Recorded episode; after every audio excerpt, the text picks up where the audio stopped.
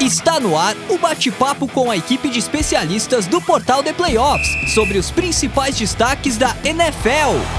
Livecast The Playoffs. Fala pessoal, sejam muito bem-vindos mais uma vez à Livecast The Playoffs, nossa uh, edição semanal ao vivo aqui no YouTube, também gravada em podcast, do análise dos comentaristas do, do site, do portal The Playoffs, melhor portal de esportes americanos do Brasil, sobre a semana, sobre a temporada regular da NFL. A livecast que você acompanha, como eu falei, ao vivo aqui no YouTube também gravada no futuro em podcast, enfim, no seu agregador aglutinador preferido de podcasts. Mais uma vez a gente aqui no meio da semana, essa semana especialmente na quarta-feira, quarta-feira 22 de novembro de 2023, prontos para a análise da semana 12 da temporada regular da NFL. Livecast que ficou para quarta-feira porque a gente é, permitiu a todos vocês acompanharem 30 minutos de barbárie e 90 minutos de um pouco de futebol é, e um atropelo da escaloneta sobre a seleção. Como diria nosso amigo Toninho Lemos do The do engano Diniz. Ontem, terça-feira, vitória da Argentina por 1 a 0 sobre o Brasil no Maracanã. E hoje, quarta-feira, você acompanha com a gente a análise dessa semana muito especial, semana 12, que é a semana do Thanksgiving, feriado de ação de graças, com a tradicional rodada tripla da NFL e algumas novidades esse ano. É, lembrando que esse episódio foi editado pelo estúdio WPcom. O Pix agora tem um canal no YouTube onde ele mostra como ele edita os podcasts, os áudios comerciais, os vídeos. E ele lançou também um curso ensinando passo a passo como você editar um áudio. Se você curte isso, quer aprender para editar os seus podcasts, quer bater um papo com o Pix, entender como é que ele pode te ajudar no teu projeto, no teu áudio, acessa o site, lá tem todos os links, canais de contato, as redes sociais. O site, site é o grupo wpcom.com.br barra estúdio ou fala com o Pix pelo telefone WhatsApp 54 99620 5634. Mais uma vez, a terceira semana seguida, dessa mudança nossa aqui na apresentação. O André Amaral, nosso apresentador do podcast, que faz o, o recap das rodadas, terminando as suas férias. O Ricardo Pilat está substituindo o André no podcast de domingo e eu, Gabriel Manda, eu trago para cá essa cara feia, um pouco conteúdo, muita bobagem. Mais uma vez para vocês, essa semana a gente tem uma bancada especial, é o Trio Barbudo, é, eu diria que sai a live mais feia da história do YouTube brasileiro, mas dessa vez muito conteúdo nos comentaristas, pouca beleza, mas muito conteúdo. Começando com o nosso homem diretamente dos Estados Unidos, ele que está preparando o almoço de Thanksgiving dessa quinta-feira, parou para conversar um pouco com a gente sobre a rodada da NFL. Rafael Fraga, tudo bom, Fraga? Tudo bem, Mando, tudo bem, Luiz, galera aí do na, na, na íntegra com a gente, né? Acompanhando. Isso aí, um final de semana de Thanksgiving, um dos meus finais de semana prediletos, né? Que é muita comida, muito futebol americano e mais uma. é um jeito a gente fazer apologia ao capitalismo e gastar muito dinheiro no Black Friday, né? Eu já gastei, já comprei um Xbox, já comprei um monte de coisa hoje também, tamo aí. E o prazer de falar contigo, mano. A última vez que a gente fez um programa, eu acho que os Commanders ainda eram os Redskins, né? Então, muita coisa já mudou de lá para cá. A última vez que eu lembro que a gente fez programa, a, a dupla Rafa e Gabriel tinha três filhos, todos do Fraga, e ele fez um deles dormir no podcast. Hoje são cinco Olha. filhos, dois são meus. Eu também já terminei um podcast, não consegui fazer dormir, mas terminei um podcast. Então eu estou seguindo os passos do ídolo. Não pretendo ter o terceiro filho. Teoricamente são seis, que o quarto já está no caminho aqui também. Olha lá, parabéns, Fraga. Muito obrigado. Com a gente também, diretamente de São Paulo, mais uma vez, Luiz Felipe Sassini. Tudo bom, Luiz? Tudo ótimo, muito boa noite para todo mundo que está nos vendo e boa noite, Fraga. É... Rodada de Thanksgiving, então amanhã tem, já temos três joguinhos para nos esquentar, tem jogo na sexta e diversão com o futebol americano no final de semana inteiro.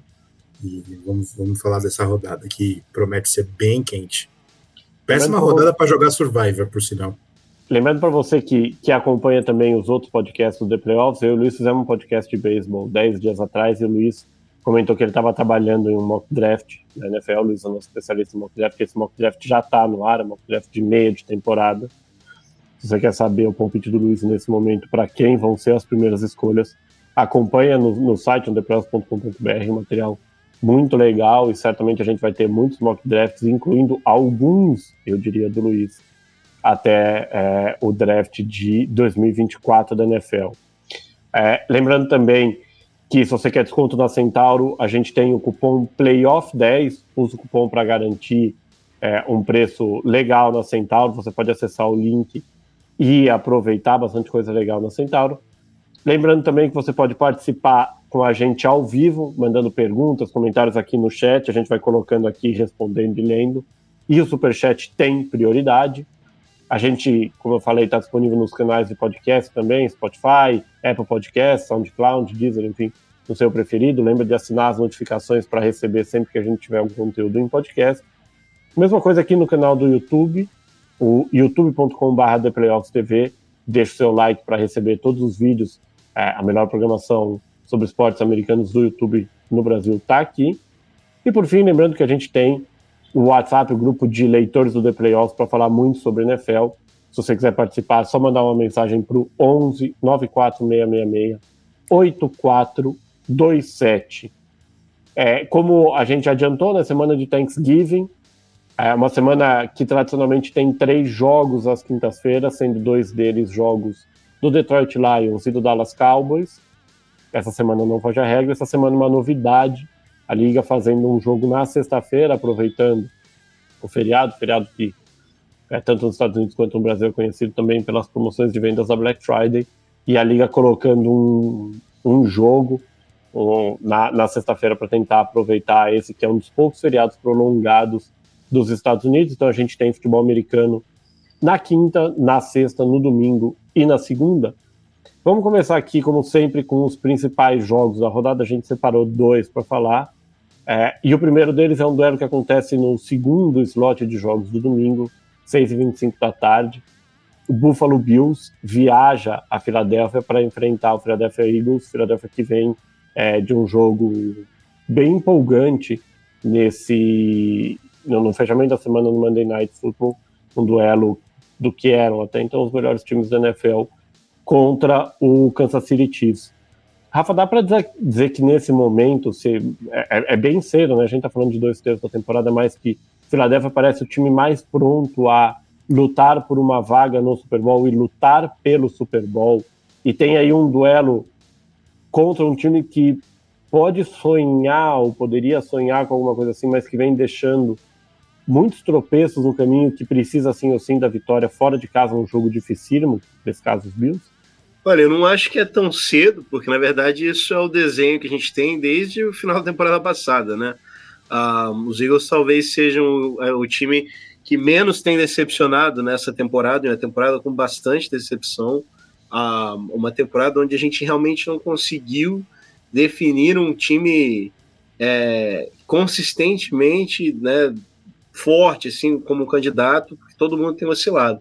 Mas os, os Eagles são um time que tem oscilado menos. Ah, se as atuações não são brilhantes, eu categorizaria o, o, time como um time de Libertadores. Aquele time que joga jogo, sabe ganhar o jogo feio, sabe ganhar o jogo bonito, ah, que não tem medo de ir num campo hostil e, e, e se virar lá dentro. Então, é uma não sei qual que seria a tradução, battle tested, né? Um time que está testado para batalha, um time pronto para qualquer desafio.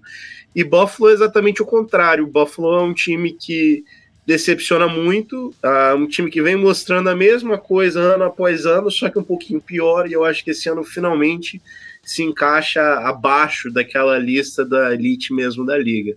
Vem de uma vitória né, dominante contra uh, o rival de divisional, que também é, só tem um lado do campo, Uh, mas eu acho que é um, é um jogo muito difícil para a equipe de Buffalo, especialmente com as oscilações do próprio Josh Allen, né, que vem de uma das temporadas mais fracas, pelo menos esteticamente falando, talvez acho que os números parecem que não são tão ruins assim como a gente tem, tem visto em campo, mas é, é uma defesa muito difícil para jogar contra ela e, e eu vejo mais uma vez os Eagles com favoritismo forte. E talvez não vão ganhar dando lavada, porque não é o que os Eagles têm feito esse ano, mas eu não vejo muita surpresa não nesse confronto. Ô, Luiz, a gente tem aqui o seu xará, o Luiz Carlos Figueira, que primeiro colocou Eagles e Broncos no Super Bowl, é, percebi que ele tem o seu apoio, depois ele colocou aqui Hurts inconstante, secundária mal, chamadas do Siriani discutíveis, mas com tudo isso 9-1. Mesmo não jogando seu melhor, o time tem sido muito assertivo em momentos decisivos dos jogos, características de time campeão. Vai um pouco de encontro ao que o Fraga falou. É, do outro lado. E curiosamente, não só, não só isso, mas vai, vai de encontro ao que o mercado está falando, né? Por exemplo, hoje o Hurts virou o odd favorite para ganhar o MVP. Né? De tão bagunçado que está essa uhum. temporada, um ano que a gente pode falar inconstante, eu concordo com, com o Luiz, é, um ano inconstante do, do Hurts, com e mesmo com tantas lesões na NFL, o Hurts acaba sendo um dos cotados para MVP, mesmo com essa toda a situação. Vou fazer aqui um pouco o, o advogado do diabo, se é o caso, tá? É, a gente, desde o, da intertemporada, no grupo de redatores de press, a gente vem dizendo sobre a, o, o, a falta de, de, de, equilíbrio, de balanço que parece haver entre EFC e NFC esse ano, né? A gente várias vezes tenta assim, quem são os cinco melhores quarterbacks da NFC? E a gente nunca chegava e sempre olhava e falava que os números da, da EFC, os nomes da EFC são melhores. E hoje a gente vê um time da NFC, como vocês já apontaram, com diversos buracos, entre aspas, mas sendo o, o mais constante deles, ou o menos inconstante, assim. Para vocês tem a ver com o equilíbrio da EFC, um equilíbrio por cima, tem a ver com o fato da EFC não ter cumprido o que dele se esperava, ou tem a ver com o fato do Eagles ter entendido e aproveitado, até usando, por exemplo, um pouco o, o, o touch push, né, que, que vem sendo muito falado, uhum. ter entendido qual é o cenário em que ele joga e ter conseguido bem essa história de time de Libertadores, né? Eu não vou ganhar bonito, não vou brilhar, mas eu vou ser eficiente aqui. E hoje acho que já dá para dizer, né? Já classificado para os playoffs, já. Aí você pode discutir.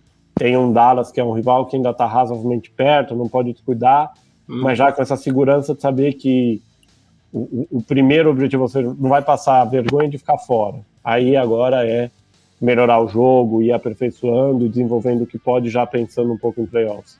Eu não acho que vai ter uma. A gente vai ter, assim, nenhum dos times da NFC, do topo da NFC, descansando até, o, até as últimas rodadas. A minha previsão é de bastante equilíbrio até o final.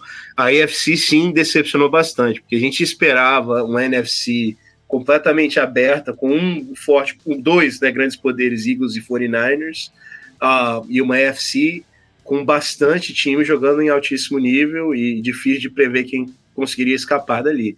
Agora, na AFC, eu não tenho visto nenhum time completo esse ano. Uh, das equipes que eu vi, os, o Kansas City, é, por incrível que pareça, sendo carregado pela sua defesa, uh, um ataque decepcionante. Uh, os Bengals morreram, especialmente com a saída do Burrow, agora não dá para esperar mais nada. Bills já foi em decepção. Chargers decepcionante. Ravens uh, tá lá em cima, mas também a gente não vê um time completo não sei, Browns, uma grande defesa, também agora um problema de quarterback, o, o jogo terrestre morreu também, com, com não, não, morreu, mas perdeu o seu grande astro, enfim, é, os Dolphins também outro time inconsistente, eu não vejo a, a hoje com aquele, aquele domínio que a gente previa antes da temporada, então a grande surpresa para mim é a falta de equipes completas na AFC, e mesmo com os 49ers tendo uma queda de produção por algumas semanas, os Eagles não jogando bonito, os Lions são uma grande surpresa também, que é um difícil a gente falar isso, uh, e os Cowboys, que eu achei que ia decepcionar, mas que está devagarinho, devagarzinho indo se confirmando como uma grande potência da NFC. Hoje eu vejo a NFC, surpreendentemente, completamente oposto que a gente imaginava, muito mais equilibrada e com equipes mais completas no topo, uh, do que a AFC, uh, que é exatamente o oposto que a gente esperava antes da temporada. É, antes da gente passar para o próximo jogo aqui, falar rapidinho dos Bills, como, como o Rafa falou, né, uma vitória sobre é, um, um ajuntarado de jogadores de verde e branco que entra em campo uma vez por semana. É, qual que é o limite para os Bills esse ano? É, o time já vem atrás dos Dolphins numa briga por, por título de divisão, então eventualmente teria já que entrar em campo na primeira semana, sem a vantagem do mando de campo, que a gente sabe que para Buffalo faz diferença em janeiro por conta do frio. Eu, é, pode falar, eu, eu, acho que o limite é uma vaga para os playoffs e talvez uma vitória na Wildcard.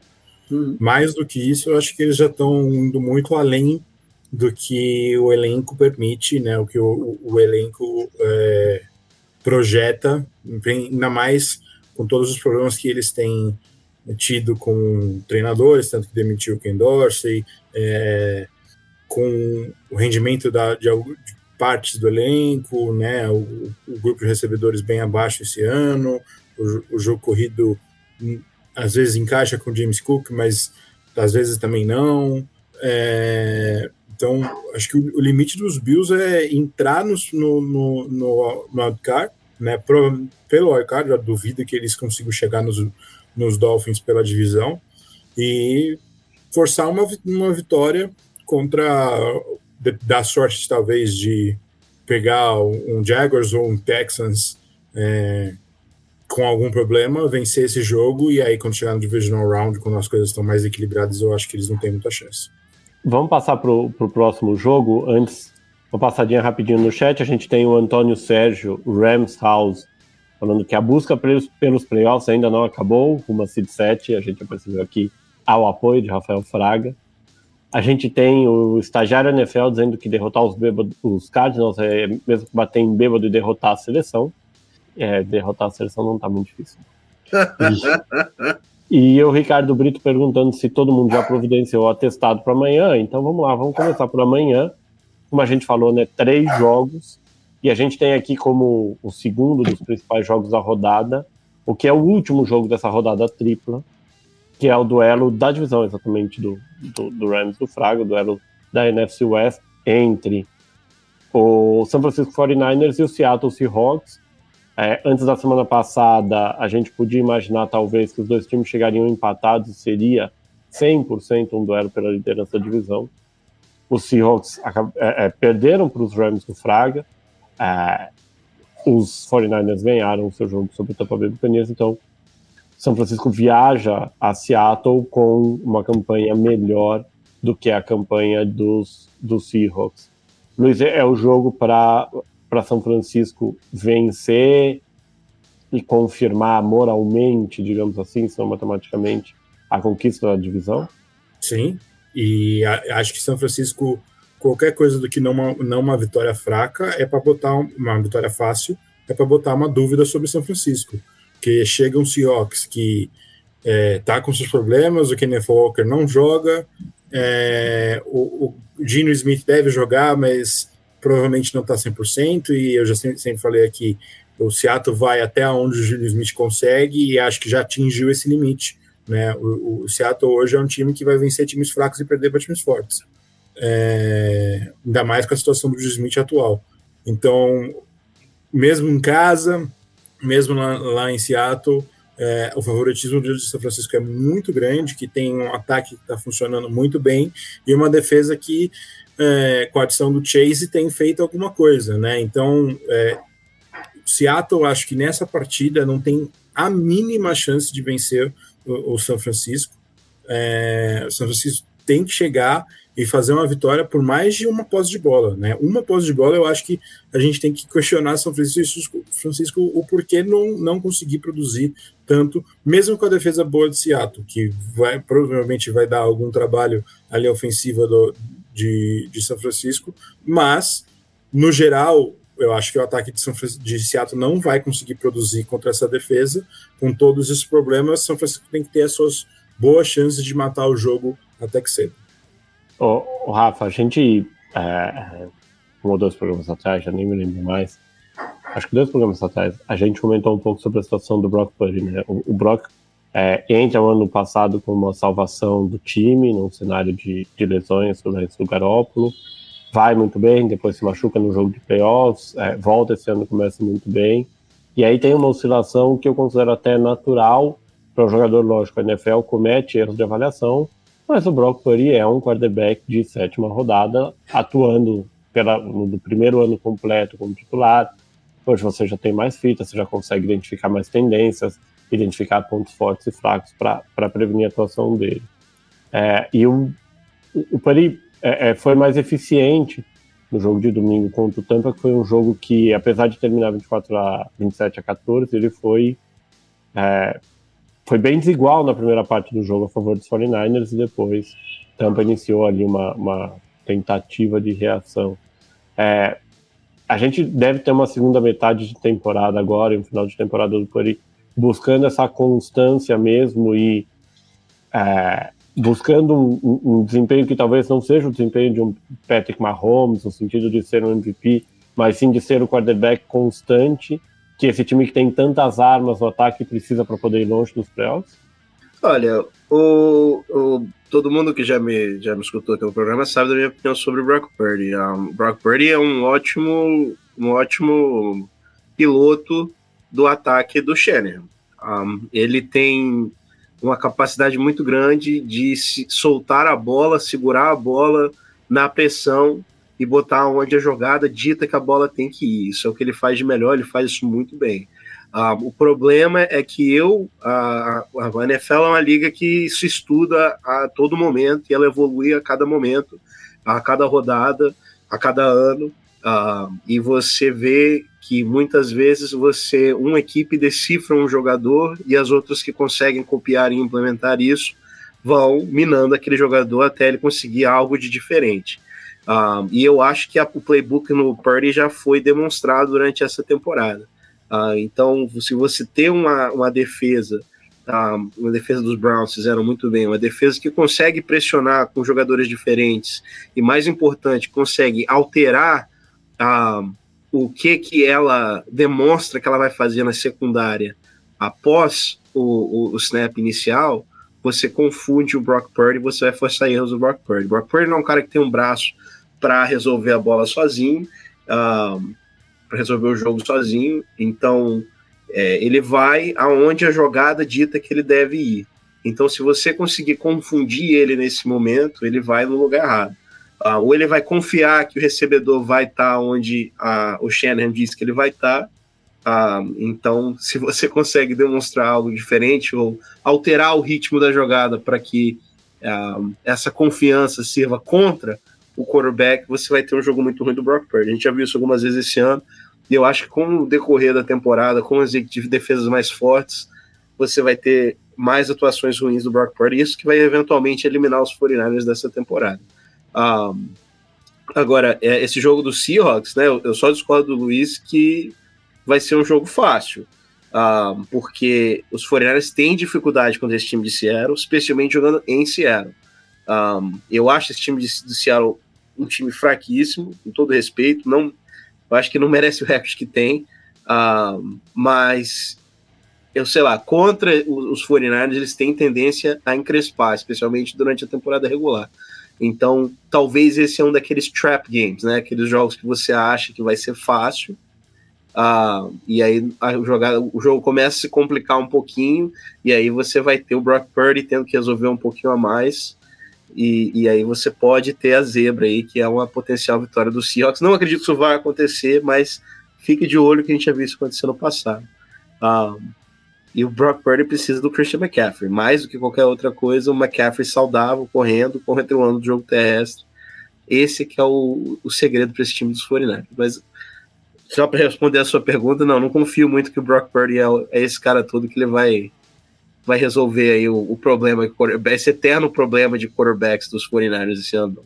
É, lembrando sempre, é um, um, lógico, é muito mais difícil jogar fora de casa do que em casa na NFL, basicamente qualquer situação, mas é, o estádio do Seahawks é particularmente difícil uhum. pela acústica, pela forma como foi construído, então, é, e certamente amanhã, num feriado, um jogo, é, é 8h20, acredito que na costa oeste isso é 5h20 da tarde, é cedo, então você tem diversos elementos aí que fazem com que, é, com, que, que, dificultam um pouquinho a vida do, uhum. do. Outra pergunta para vocês dois, é, pensando já em futuro, né? A gente viu Seattle perdendo essa chance de, de, de dividir a divisão, a liderança da divisão com São Francisco. É, o Rafa já falando um pouco da opinião dele sobre o, o time. É, vocês acreditam que a gente pode estar tá vendo o começo do fim da era de New Smith em Seattle? Sim, já é, talvez não vai ser fácil substituir, porque eu ainda acredito que Seattle entra nos playoffs, né? Tem campanha para isso e, e vai ter alguns jogos que vão vencer nessa temporada ainda, o que provavelmente vai colocar eles dentro do playoffs nessa NFC que tem mais espaços abertos. É, mas a classe de QBs no próximo ano é ligeiramente bem, bem é, hypada, né? E aí possivelmente a gente vai ver um ou dois quarterbacks chegando né, disponíveis tanto na primeira escolha quanto na segunda escolha de Seattle e possivelmente Seattle vai, vai testar algum, alguém dessa classe que pode vir a ser o substituto de Dino Smith. A gente sabe muito bem que Drew Locke não é esse cara. É, ele, o Drew Locke, inclusive, perdeu, foi, foi, a causa da, da derrota do, do, de Seattle pro, pro Rams, ele entregou o Rams, quando ele entrou em campo, falou, acabei, acabou. É, o, Rams vence esse jogo. Eu até mandei uma mensagem pro, pro Fraga na hora, eu falei, o Rams vai vencer esse jogo no momento que o, o Drew Locke entrou em campo. Mas a, a era Gene Smith foi, sinceramente, é um erro muito grande se eles continuarem insistindo que o Júnior Smith é o cara, é o cara que vai nos levar à terra desejada. Ele não é esse cara. Nunca foi e nunca será. Uhum. E existe um quarterback mais com a cara de Seattle do que o Ryan Tannehill? Eu apostaria que o Ryan Tannehill é na, na real, ser o quarterback de Seattle no ano que vem. Na real, eu acho que o Ryan Tannehill já é um Atlanta Falcon, mas é, é possível. Não, eu, eu volto a dizer, gente, a melhor alternativa para Atlanta Falcons é trocar a escolha de primeira rodada pelo Justin Fields. E é o único Isso. jeito do Arthur Smith é não é estragar o, uma escolha de o, primeira rodada de o novo. Arthur, o Arthur Smith vai ficar, o Arthur Smith foi o, o QB coach, é, o OC dele em, em Tennessee. É a mesma coisa, é, era eu acho que o Tannehill para Atlanta era tão fácil cravar quanto o Jimmy Garoppolo para Las Vegas, Las Vegas. Nessa, nessa, última é, intertemporada. Baseado no, sucesso, baseado no sucesso do Garópolo, é, do, do é. Garópolo Não, vai ser, o, o, sucesso vai ser o mesmo, mas um, um, um head coach que vai entrar vai entrar na, na temporada pressionado por vitória, se não vai perder o emprego, ele precisando de um quarterback, ele não vai apostar num jovem, ele vai apostar no cara que ele conhece, ele vai apostar, pro, ele vai dar para o Anthony Hill o que, o que ele quiser, e o Tannehill vai acabar em Atlanta. Bom, então a gente já sabe basicamente um time que não vai disputar nada no ano que vem. É, vamos, vamos, passar para o começo da rodada de, de Thanksgiving. Tem também, é, já às duas e meia da tarde de quinta-feira, alguém aqui perguntou se o pessoal já tinha separado o atestado médico para amanhã. Foi o Ricardo Brito. É, é, bem interessante porque a gente tem às duas e meia da tarde um duelo da, da NFC Norte com o Green Bay Packers jogando contra o Detroit Lions e pela primeira vez, aliás, segunda, vai, ano passado foi igual. Não sei quantos anos o Lions é favorito, tá melhor e vai levar a divisão. É, esse, é, é, a minha ela não, não consegue ouvir isso, mas é a pura verdade. É, mas é um jogo de dois times que vêm que vem motivados. É, o Detroit conseguiu uma virada que, não sei, nos últimos 20 anos eu não via jamais essa franquia conseguindo contra o, o Chicago Bears, um, um, final de jogo bem interessante. E o Green Bay Packers conseguiu sobreviver e sair com vitória contra o, o Los Angeles Chargers. É, Rafa, é, vai ser o jogo para Detroit mostrar que de fato o comando da divisão mudou. Olha, a, a verdade é que esse time de Green Bay é extremamente mal treinado. A, esse ano, impressionante os confrontos que eu vi de Green Bay. É uma equipe completamente perdida. E eu ponho o Matt LaFleur nessa lista aí de, de treinadores que tem que ficar preocupados, né, com o seu carro no final do ano. Eu não sei se é o jogo para confirmar, porque eu acho que já está confirmado, né? Uh, os Lions são de longe o melhor time dessa divisão. A uh, Minnesota até que em certos momentos assanhou fazer alguma coisa, mas não, não é, não, já, já deu para ver que não é. Uh, e como eu falei, Green Bay é um time muito mal treinado, um time que precisa de muitas peças ainda. Então os Lions eu vejo um time já pronto para playoffs, então eu não vejo não vejo a necessidade de chamar esse jogo como o jogo vai definir isso. Uh, põe muito favoritismo para Detroit jogando dentro de casa. Uh, eu acho que é só mais, mais um confronto. Lions que tem um schedule extremamente fácil também, né, para encerrar a temporada, então vai estar tá na briga ali, até pelo aquele seed 1, eu acho, até as últimas rodadas.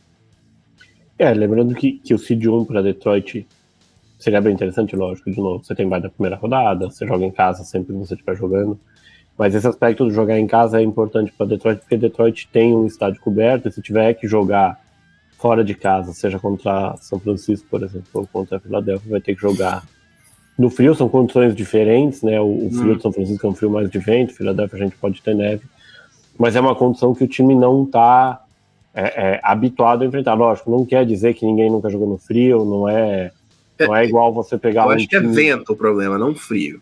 É. é. E, e, a condição de neve, né? Que você não necessariamente tem o tempo todo. Apesar de Detroit jogar contra Chicago, contra Green yeah. Bay, que tem essa condição com alguma frequência.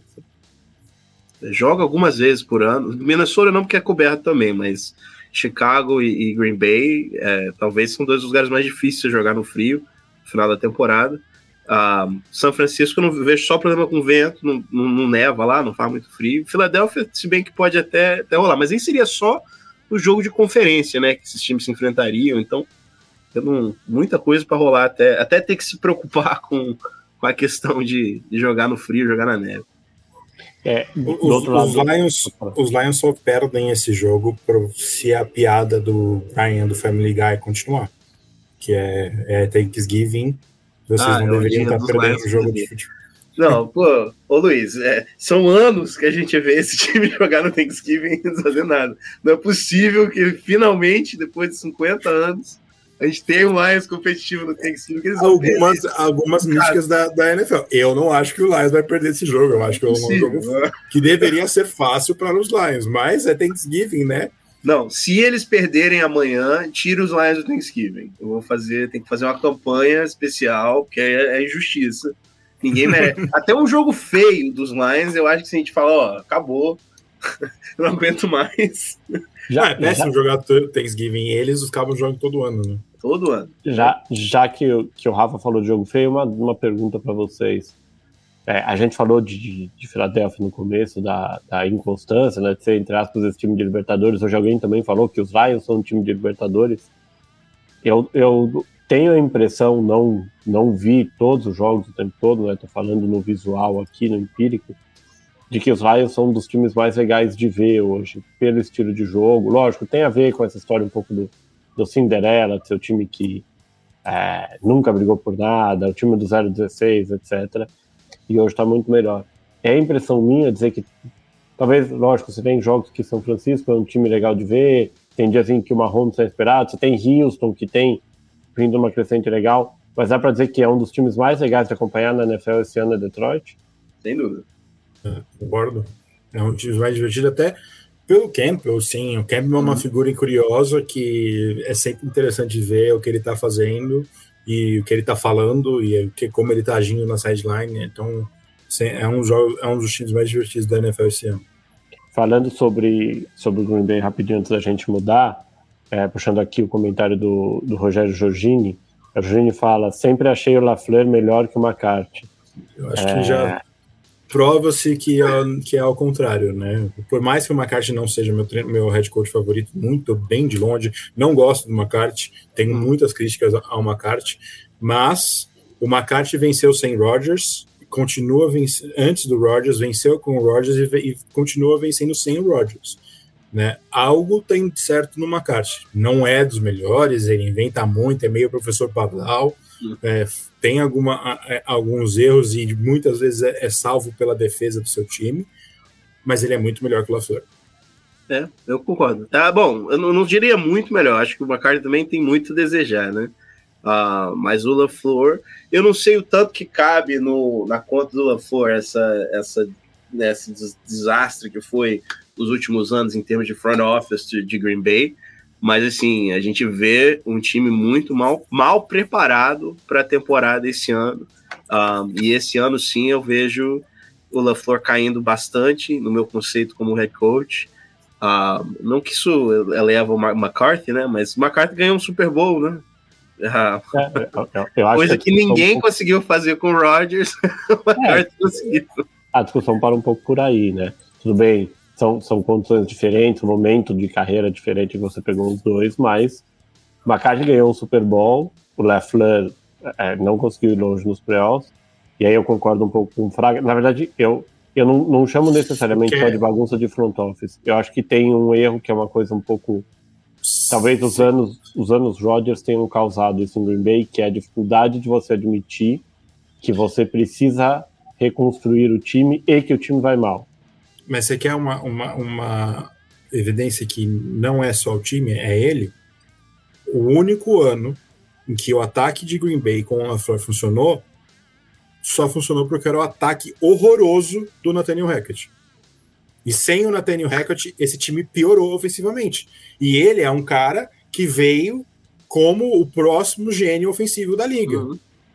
Então, acho que é o time. É, era não um é, trio, é, né, na é, verdade. o time é. é. um problema, obviamente. O time não é bem construído. Mas o time não é bem treinado também. Não.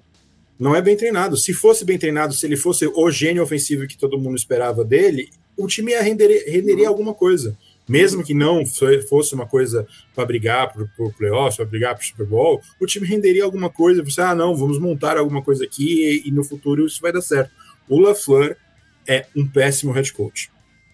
Vamos passar para o segundo jogo do Thanksgiving, é, outro jogo tradicional também, né? Dallas Cowboys, como a gente já falou, joga é, todos os anos do Thanksgiving. Amanhã, na verdade, nem joga, né? Amanhã o Dallas entra em campo contra é, pessoas que eles vão achar nos arredores, ali nos hotéis de Dallas, vão entregar a camisa dos Commanders, tentar não passar muita vergonha. É, Luiz, quanto você espera que seja o placar ou a diferença da vitória de Dallas, porque não tem chance nenhuma de Washington competir? O natural seriam duas posses de bolas, né? O, o, o Commanders vem de um jogo de perder para o Tommy DeVito, né? É, o, é um, outro, mais um time extremamente mal treinado e no papel o Cowboys é muito superior.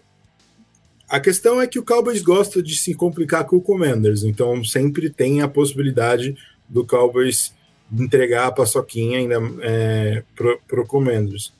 Mas no, no, papel assim, se olhar a diferença dos dois times, a não ser que o Howell tira, tire um jogo incrível que a gente sabe que é possível, já, já fez isso na temporada, mas um, não, a não ser que o Howard tire um jogo incrível da cartola, os, os Cowboys devem vencer esse, esse jogo por duas, três posses de bola.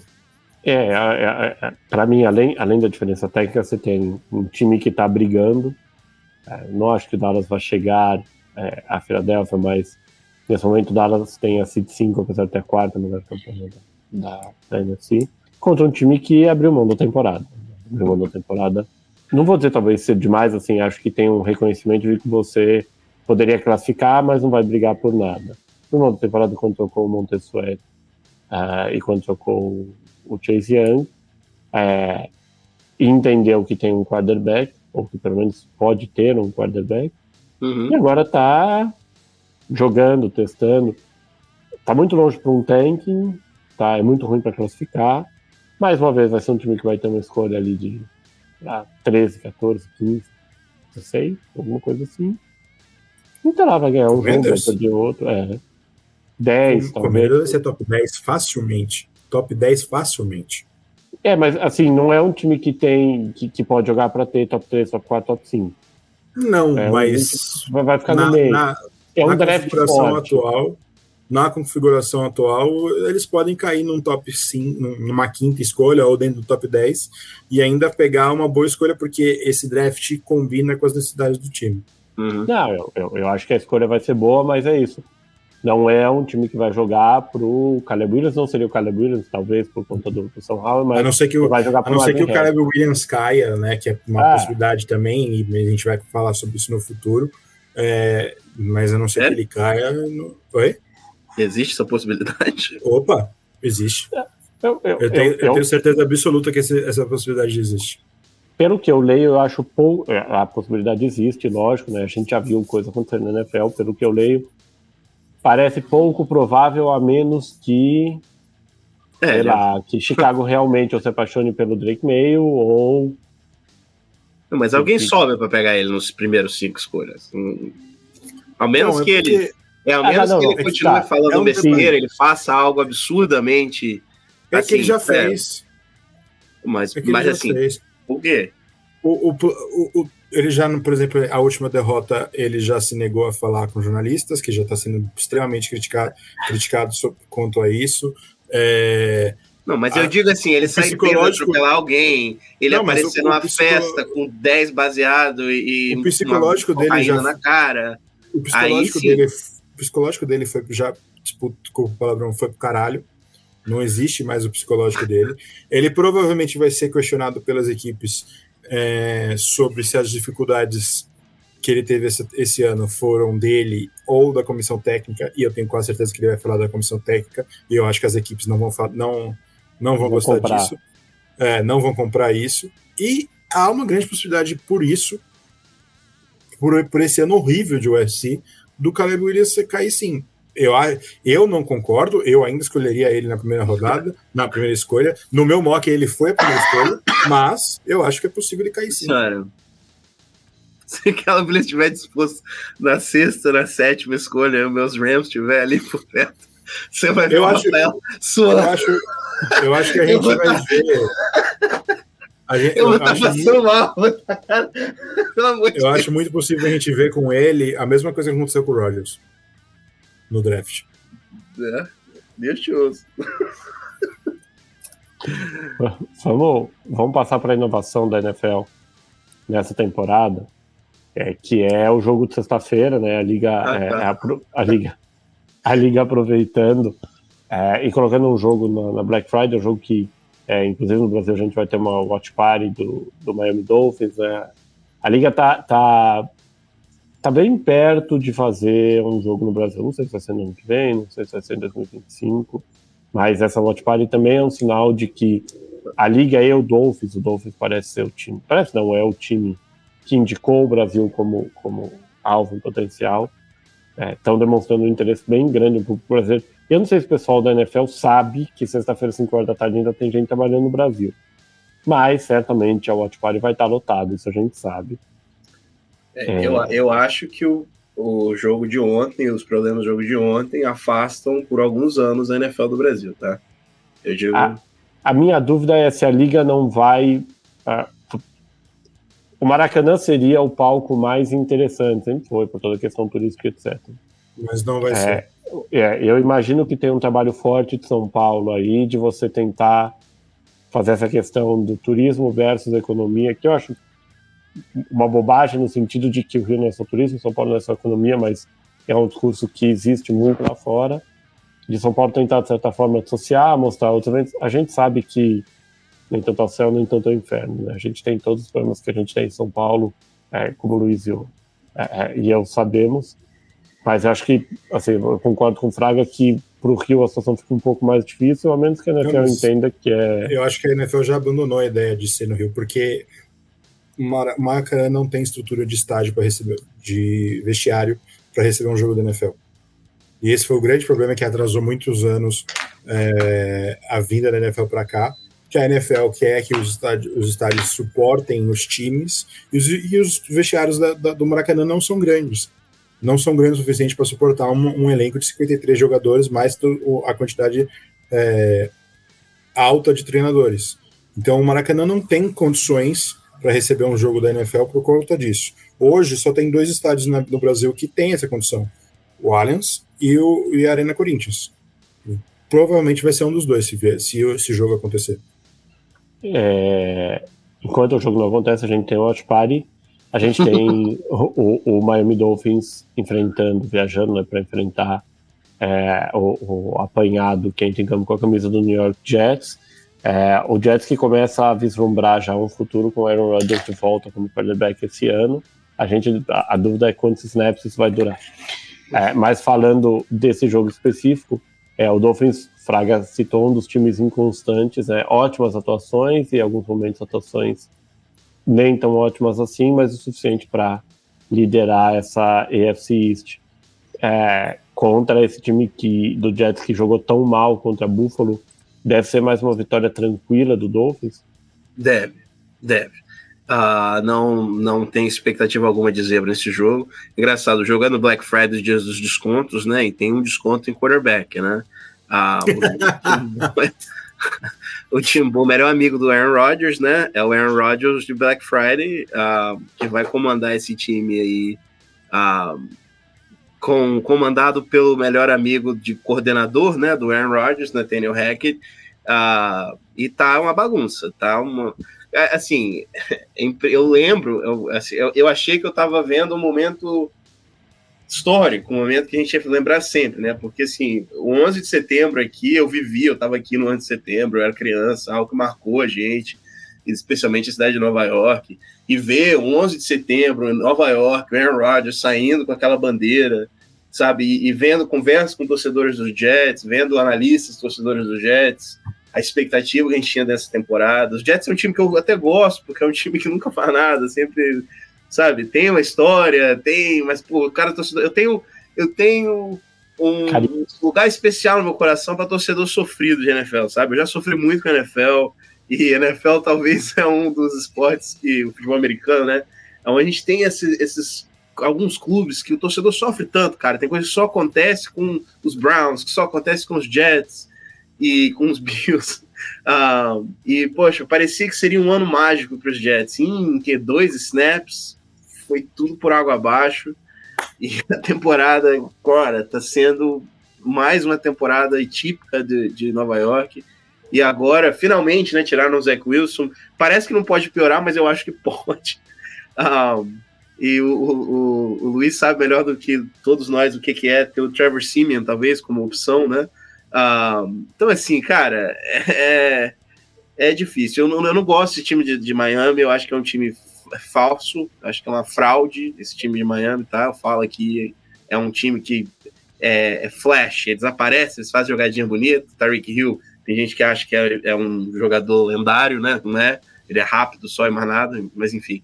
É, mas quando é um jogo de Libertadores, quando é um jogo de botar para a gente ver mesmo, um jogo decisivo, um jogo, um combate direto contra uma equipe que quer que sabe que quer jogar um jogo de playoffs, esse time vai dobrar, vai perder, vai, vai sair fora.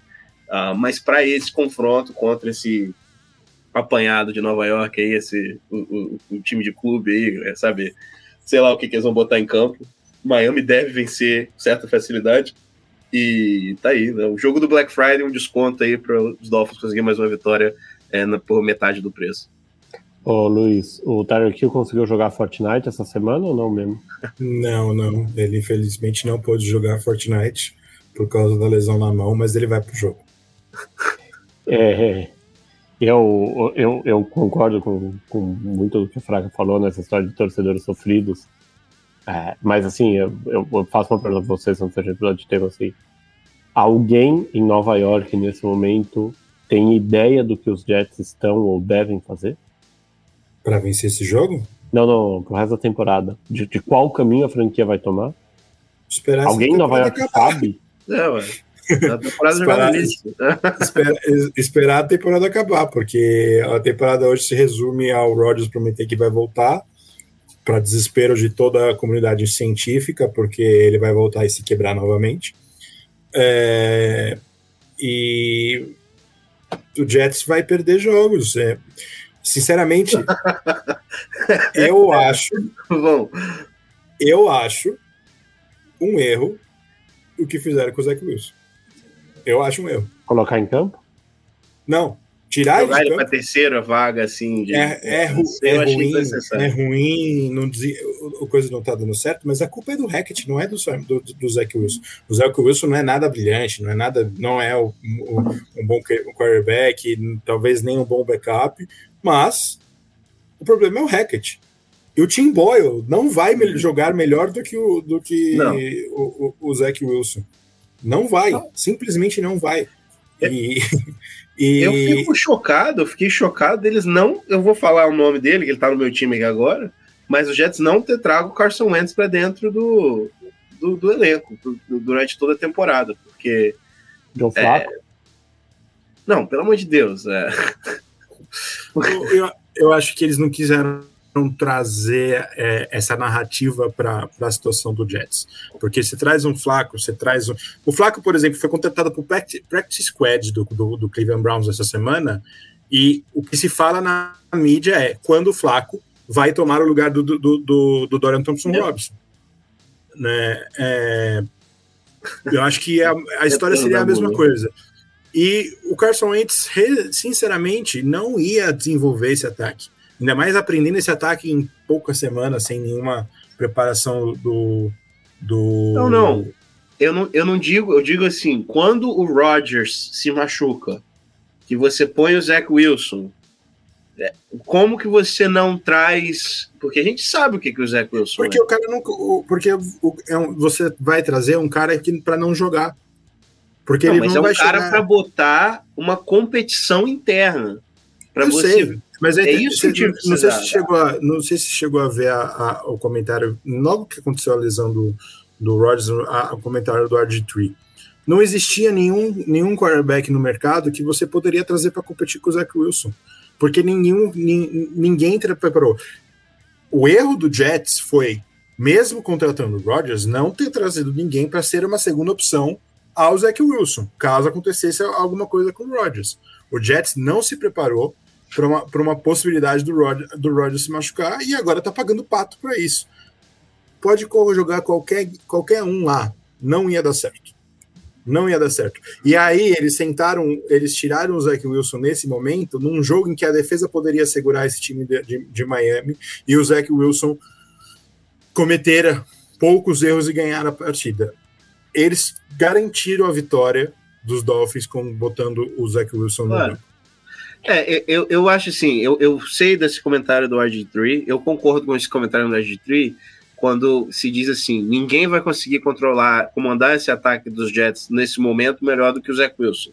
Óbvio que ele tá lá há dois anos, três anos já lá, passou toda a pré-temporada, passou toda a off-season, conhece o playbook, é, e é um quarterback de primeira escolha, um quarterback com um certo talento que não conseguiu desenvolver, e a gente sabe, já viu, já sabe as limitações dele. Mas eu digo assim, para você ter alguém lá já treinando por trás dele, porque 10 semanas para chegar num ponto onde você tem a sua opção. Porque o, o Boyle não é essa opção. É um cara que a gente sabe que não rende. É igual os Rams com o Brett Ripien.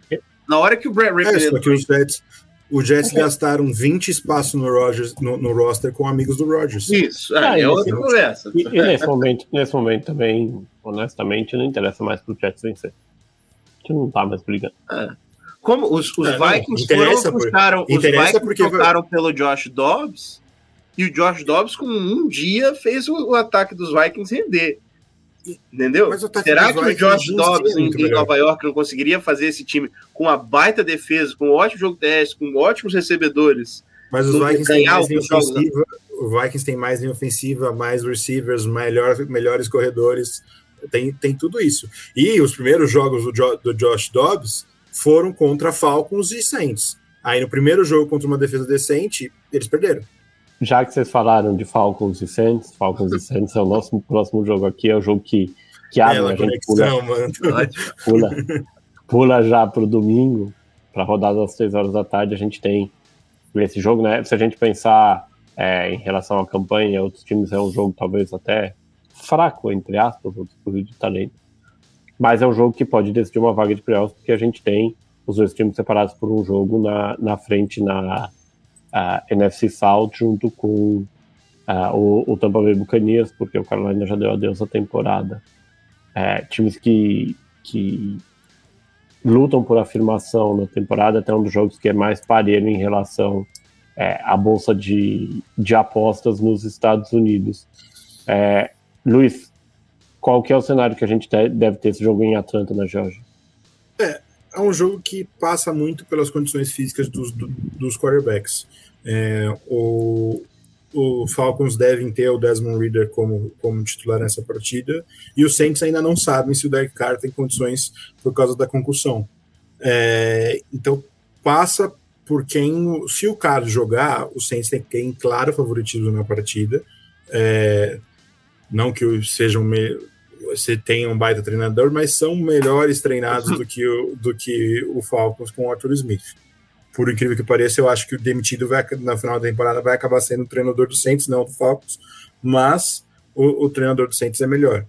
É, e são dois times em, em, situações muito parecidas, né? Que estão vivos apenas pela, porque a divisão é fraca. É, tem uma defesa que consegue fazer bons jogos, e o ataque varia, porque o, o seu quarterback varia. O, cara teve, é, é, bem inconstante, e quando o, o, o cara tá jogando mal, o Saints não consegue vencer jogos, e quando o, o cara joga bem, o Saints vence jogos. E os Falcons têm não. essa briga entre dois não QBs, entre Desmond Reader e, e o, o, Taylor Heineke. é, na minha opinião, o Saints deve vencer essa partida. Mas é por conta de todos os problemas e, todo, e, e todas as inconstâncias dos dois times, esse jogo literalmente pode ir para qualquer lado. A gente tempos atrás teria aqui um duelo entre Drew Brees e Matt Ryan. Quem diria? É, não, e, e você pensa assim, a, a, inconstância de quarterbacks nos Falcons é um negócio impressionante, porque você, você coloca o cara em campo sabendo que ele vai ser pior do que o cara que está no banco, independente de quem esteja em campo e quem esteja no banco. Uhum. É, é, é, você achar que dois Normalmente, normalmente quando você, 10. Normalmente, quando você não tem um franchise quarterback, é isso que acontece. Você é, não, não, tem um franchise quarterback, você bota um quarterback em campo, ele vai mal, você acha que o teu reserva é melhor, ele, vai, ele bota ele em campo, ele vai mal também. E aí você começa a ver que talvez não seja só os quarterbacks, seja a comissão técnica. Isso mas, que eu ia falar. Você foi mas... de Sean Payton e Dan Quinn para Arthur Smith e Dennis Allen. Uhum. Né? Não... e o mais incrível é que o Arthur Smith não vai ser demitido no final do ano. É, Mas... É, que é, eu acho que puramente politicamente, né? É, porque o, o, os Falcons hoje têm uma estratégia de vamos ter as melhores opções ofensivas e vamos montar um game plan onde a gente usa eles somente como é, é, é, Fair players, basicamente. É, não, é, eles estão lá para enganar a defesa. O Harold Smith já falou que ele, o, o Kyle Pitts está lá para fazer o decoy, né? Fingir que ele vai fazer alguma coisa e abrir espaço para o John Smith. Ele, ele, ele já descobriu que ele está usando um quarterback para isso também? É, pois é. É, é, algo absurdo, é uma coisa assim. Era para demitir durante a temporada, né? E pelo visto ele vai ganhar mais um ano. Coitado, os torcedores dos Falcons estão é, sofrendo mesmo. Sinto sua dor. Difícil. É, não, é, é literal. São três anos seguidos que você tem uma escolha alta, escolhe um talento ofensivo Bom ainda, o cara que rende, o cara não é bust. Só que o treinador é. decide, não, vou jogar a bola para ele. Para que correr? Vamos, vamos continuar correndo com o Algier, deixar ele só um pouquinho. Ah, legal, botar ele para bloquear. É, beleza. É que, é que o, eu esqueci o nome do dono do, do, Falcons agora, é Thomas, Arthur Blank. Arthur Blank, isso.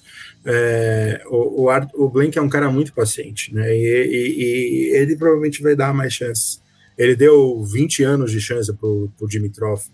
Então. Ele só não foi paciente para esperar os Falcons ganhar o Super Bowl, né? Para descer né? é, outro jogo que a gente tem às, é, às, às três da tarde é um duelo também é, da, da North entre o Pittsburgh Steelers e o Cincinnati Bengals em Cincinnati esse jogo. É, e aí o começo do, uma segunda, vai, terceiro terço de temporada aí dos Bengals, não era pós Joe Burrow, o Burrow não volta esse ano. É, Cincinnati, não sei se vocês concordam, meio fora dos playoffs, né? Assim, tecnicamente está na briga, mas vai ter um drop de talento muito grande contra um time de Pittsburgh que mais uma vez parece o Mike Tomlin tirando o leite de pedra, exatamente o contrário do que a gente fala do Arthur Smith, né? Um time que é depleto, talvez, de talento ofensivo, pelo menos, defensivamente a gente pode discutir, mas que vem é, na briga. Não sei se vocês concordam, não sei se você concorda, Rafa, é, é o favorito mesmo fora de casa. Né? Sim, ainda mais com a situação de. Quem é o quarterback de Cincinnati reserva? Eu nem sei, na verdade. É o Browning. É, ah, Browning, se não me engano. É. Nem, não vi jogar ainda, pra te falar a verdade, mas. É... Eu também não tive que pegar no meu fantasy, porque meu titular era o Burrow, então assim, eu tenho outras opções até, tem Stroud, tem o Golf, mas tá ficando apertado o negócio. Não, você tem o Stroud? Jogam dois, é, jogam dois. Eu não, ah, tá. É uma lesão do Golf e minha temporada vai embora. Eu jogo contra o Luiz, inclusive, essa semana. ah, é, o, o, eu vejo a temporada de Cincinnati meio que já encerrada, né? Foi uma temporada decepcionante, até com o Burrow lá, o time não parecia mais a mesma coisa dos últimos anos mas certamente com essa contusão. O Jamar Chase também está bem baleado essa temporada. Acho que é melhor né, você dar um descanso para ele não arriscar uma contusão mais séria. Uh, e já esperar para ano que vem. Infelizmente, na NFL isso acontece. E, e para Cincinnati, né, é, é melhor salvo se se poupar para batalhas futuras nesse ponto. E os Steelers, sim, o Tomlin continua fazendo um grande trabalho. Eu vejo os Steelers extremamente favorecidos pela arbitragem esse ano. Acho que tem algum complô ali por fora para dar uma ajudinha para a equipe de Pittsburgh, né? Mas tudo bem. Uh, mas sim, é, é, é aqueles time, parece que é time old school dos estilos, né? Eles batem bem, bate bastante, joga para frente. E o Pique, por incrível que pareça, especialmente no último quarto, uh, tem evoluído, tem demonstrado que ele pode ser um quarterback titular na NFL. Uh, e isso aí, com essa defesa, com esse jogo terrestre, o Steelers vai, vai bicando, vai ganhando jogos. Eu não acho que faz muita coisa nos playoffs, não, mas eu botaria como um, um dos times de wildcard sem, sem pensar duas vezes. Pittsburgh que vem. É, os dois times vêm de derrota, né? Dois jogos da, AFC, é, é, da divisão da AFC Norte. É, o Bengals perdendo o Thursday Night pro, pro Ravens e os Steelers perdendo um jogo bem. Assim, a gente pode olhar o copo meio cheio meio vazio de lado a lado. É um jogo bem ruim ou um jogo em que as duas defesas mostraram-se muito bem. Um pouco de cada, mas uma vitória bem apertada dos, é, dos Browns contra os, os Steelers. E aí, é, eu, eu, as últimas duas semanas, falei um pouco dessa autofagia da divisão. Você tinha cinco times, quatro times, perdão, bons e, e, bem posicionados, acima de 50%, e aí esses times acabam se enfrentando, você acaba tendo mesmo uhum. uma, uma, eliminação deles. Né? A gente dificilmente vai ter alguma temporada na liga com os quatro times de uma divisão se classificando. Mas eu concordo, acho, é, é, é acho que Cincinnati tem, teve também muitos problemas com lesão esse ano, né? É, acaba sendo um pouco do preço que você paga, e quando você tem, a gente falava agora de não ter um, um franchise quarterback, quando você tem ele também limita um pouco o seu, o seu cap. Você tem um drop considerável, é muito difícil você ter a situação de, do 49ers ano passado, que qualquer quarterback que você jogava lá tinha levava o time à vitória, né? também porque não era necessariamente quarterback. Acho que o Cincinnati começa a pensar no próximo ano definir o que fazer. Cincinnati que tem uma, uma decisão a tomar com o Chase, com o Higgins, enfim. Eles têm que entender o que, que vão fazer com o corpo de recebedores, porque você também não vai conseguir manter todo mundo pagando o, o, salário que todos eles vão pedir e merecem. E o Higgins vai embora. É, eu Sim. já vi gente dizendo o contrário, né? Que o negócio seria trocar o Chase, ficar com o Higgins. porque o Chase vai te dar um retorno melhor. Essa pessoa estava bêbada quando ela te falou isso? Não, era, é, a lógica era mais ou menos: o Chase vai te dar um retorno melhor, o Higgins provavelmente vai te custar menos, e aí você consegue, numa classe de draft que é boa, buscar mais uma peça. Logicamente vai acontecer, logicamente. Logicamente, logicamente o Chase vai ficar e o Higgins vai embora. Até porque o Higgins essa temporada também não esteve saudável, também não jogou. Então você não tem aí uma mudança de cenário que justifique qualquer coisa, coisa diferente. É, próximo jogo é talvez o jogo mais interessante da rodada aqui. Eu até cheguei a colocar na votação de melhor jogo da rodada, não sei porque é, não teve muito, muito suporte do, do restante da equipe. É, o duelo, o duelo entre Carolina Panthers e Tennessee Titans. A gente tem basicamente dois dos, sei lá, três ou quatro piores times da NFL. É, Pula. Tennessee... Pode pular? Cara. Não é, é, é basicamente assim. merece muito análise, né? É, a, a, a gente já vinha falando, né? Carolina, é, assim, Carolina trocou para escolher o que aparenta ser, ou pelo menos nesse primeiro ano, foi o quarterback errado porque o Bryce Young não tem rendido o que o Stroud tem rendido. Também não dá para saber se fosse o Stroud se ele renderia em Carolina, enfim. Mas o, o Bryce Young não vem rendendo o que se espera de um quarterback de uma pick one. A, nesse momento, e aparentemente não vai mudar tão fácil, está entregando a pick one do ano que vem para Chicago, poder decidir se quer o Caleb Williams, se quer eventualmente o Drake May ou fazer qualquer outra loucura. É, e o Tennessee também tem que entender quando que os Titans vão anunciar que estão reconstruindo o elenco, né? Porque, não sei se vocês concordam, acho que está mais do que claro que a fase de Tennessee de lutar por alguma coisa com este elenco terminou. A gente já falou do Ryan Tannehill fora, é, o Derrick Henry não tem 15 anos mais, não tem duas temporadas na liga mais. O melhor wide receiver que vem jogando melhor esse ano, que é o DeAndre Hopkins, também não é um moleque. É o jogo do, do, estou em reconstrução eterna contra vou entrar em mais uma reconstrução. Não sei, Luiz, não sei se você tem alguma opinião muito diferente disso. E é o, é o jogo que vai determinar qual head coach vai ser demitido primeiro. Sério? É... Eu não vejo o Ravens sendo demitido. Eu acho que ele não. vai ser demitido. Eu não acho que ele vai ficar sem emprego por muito tempo. Não. eu acho que ele vai, que ele vai ser demitido. É, o é... Wright, por sinal, eu nunca gostei, né? Eu comentei com vocês aqui. Eu acho que ele entra numa situação muito parecida com o Indianapolis, não deu certo lá. Eu também vejo. Ano que vem, acho que esse ano não, ano que vem o Wright para mim é um dos primeiros demitidos. Mas o Vrabel ficaria surpreso. Não, eu, acho que os dois são demitidos esse ano. Uau. Eu acho. E, e o Titans, não só o Rabel, mas como cai o GM também. É... Cara, são dois times muito, muito fracos. É... O Panthers, eu acho que eles têm que botar questões muito grandes sobre o Young, sobre o Wright, sobre tudo que eles têm ali. Se o, esse time não conseguir vencer os Titans, e se por algum motivo os Titans dominarem esse jogo, for uma diferença muito grande é, de rendimento do, dos Titans sobre os Panthers, eu acho que o, o Wright não se segura. Não, não acaba qualquer chance do Wright se, se, segurar. E a mesma coisa acontece com os Titans. Eu acho que é, tem, um, tem um problema ali com o, o, a dona da franquia, né? Com, com o general manager, que provavelmente vai ter a sua, sua cabeça pedida no, no, no, no final da temporada. E o Titans vai entrar num rebuild que provavelmente não vai, não vai acontecer com o Vrabel na, no comando. É, o Titans deveria vencer até porque esse jogo é em Tennessee, então a vantagem, se há que dá para ter alguma, né, vantagem né, entre esses dois times é do Tennessee jogar em casa e é vazio. É, não, acho que não sei como, como é que vai estar o estádio, porque a torcida do Titans não tem esse problema, eles comparecem. Mas é, é um jogo para cumprir tabela, né? Nenhum dos dois times tem mais vontade de vencer nessa, nessa temporada. Os dois times já pensam mais em no draft, né? E, e no que montar, né? Isso é que o Panthers pode pensar no draft, né? Já que não tem a primeira escolha. É, mas eu acho que o Titans vence essa partida e se perder, o, o, o Vrabel vai ser demitido. É, a gente tem aqui o Rogério Jorginho, dois comentários né, do Rogério. Primeiro sobre esse jogo, que esse jogo vai valer para o Derrick Henry voltar a brilhar. E ele também dizendo que, como torcedor dos Steelers, é, não acreditava no, nos Steelers nos playoffs, a gente falou no tempo anterior, mas agora com os Bengals fora, é possível, eu vou só corrigir uma informação errada que eu passei. Eu falei dois dos quatro piores times da liga, não são, são dois dos seis piores, então esse é o sexto pior.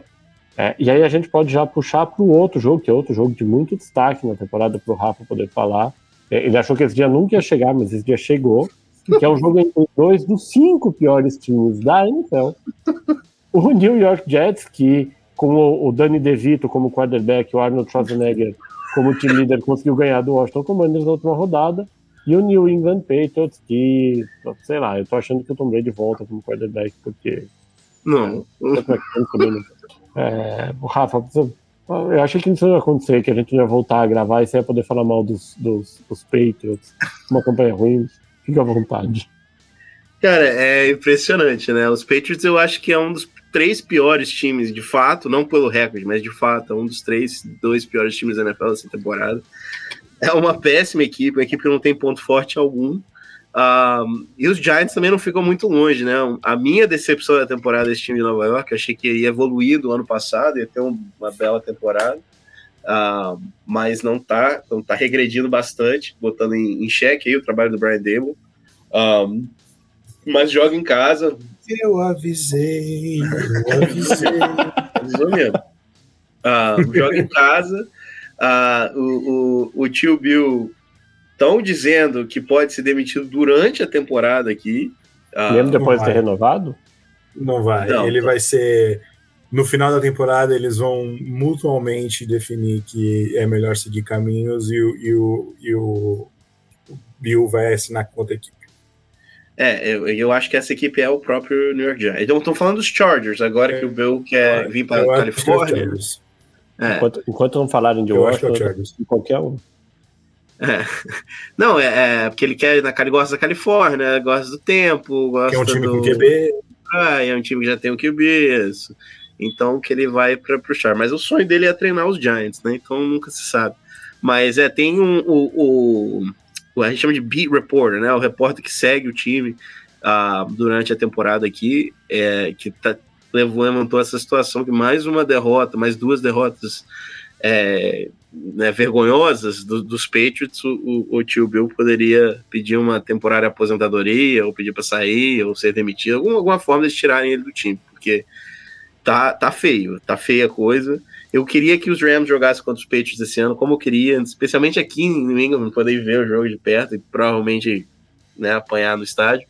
Uh, mas é, é, outro jogo mais feio que, que peidar na igreja, né? Que, que beijar a irmã, que bater na mãe. É, esse confronto aí é um dos confrontos para você desligar a televisão, para ligar o videogame, para namorar com a patroa, porque ao menos que você é, é, eu tenho ódio de ambos times e quer ver a vergonha que está sendo essas duas equipes essa temporada. Uh, é um jogo de baixíssimo nível e, e, e, e, eu não sei, será que o Mac Jones termina essa, esse jogo? Porque agora a questão tem sido essa, né? O problema é que começou a entrar o Berizepro, começou a piorar ainda a situação. E, cara, assim, é cômico um pouquinho, mas por incrível que pareça, eu tô eu tô é, é, é, com certa pena de torcedores de New England que se acostumaram por tanto tempo, né, com, com coisas grandes, né, com, com times vitoriosos, coisas, e agora estão tendo que se acostumar a essa nova realidade que é ter um dos piores times da NFL, que é o New England Patriots. É, no, no fim, né, é, é, importante lembrar também que os Patriots, tirando o período de sucesso da era Tom Brady e Belichick, eles não tiveram tanto sucesso assim. Teve o Super Bowl na década de 80, é, teve o Super Bowl contra os, os Packers, é o Super Bowl do Brett Favre, mas não é um time. É um time que historicamente amargou. Era uma piada, era uma piada. É, era uma piada, era uma piada dentro da liga.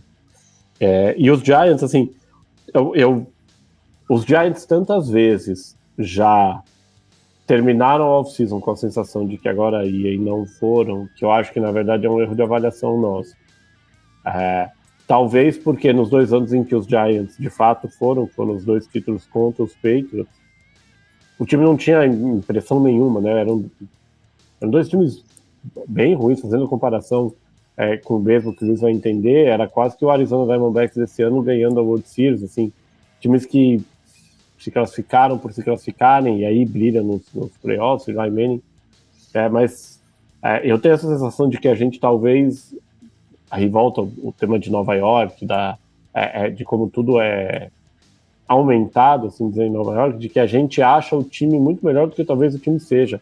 Não falta de talento, talento tem, tem uhum. ótimos jogadores, mas assim, a gente esse ano sabia que seria muito difícil porque avaliaram errado o Daniel Jones também. Então, não sei, assim, eu, eu, eu tenho a impressão, como rival de divisão e como rival de divisão que, que não me bateu com um quarterback Catar nesse Danny DeVito, é o pinguim. Mas eu tenho a impressão de que tem uma avaliação geral da imprensa assim, sobre os Giants. É, assim, historicamente falando, os Giants tem, vencem sem um quarterback de alto nível. Então, uh, o Daniel Jones, para mim, não, né, não seria o fator assim para definir uma nova temporada. Eu acho que o que enganou foi porque a temporada do ano passado mostrou muito potencial. Uh, o time jogou muito bem, o time mostrou evolução, tinha jovens talentos e, e sei lá, eu, eu, fiquei com a impressão, a gente sempre espera o time evoluindo, né? Nunca. É raro você ter um time aparecer do nada e ser um time competitivo, um time que vai para o Super Bowl. Normalmente ele acontece em estágios na NFL. Então, o ano passado parecia que era aquele primeiro estágio para o time dar aquele passo para frente no outro ano e, e, e brigar com o topo da liga.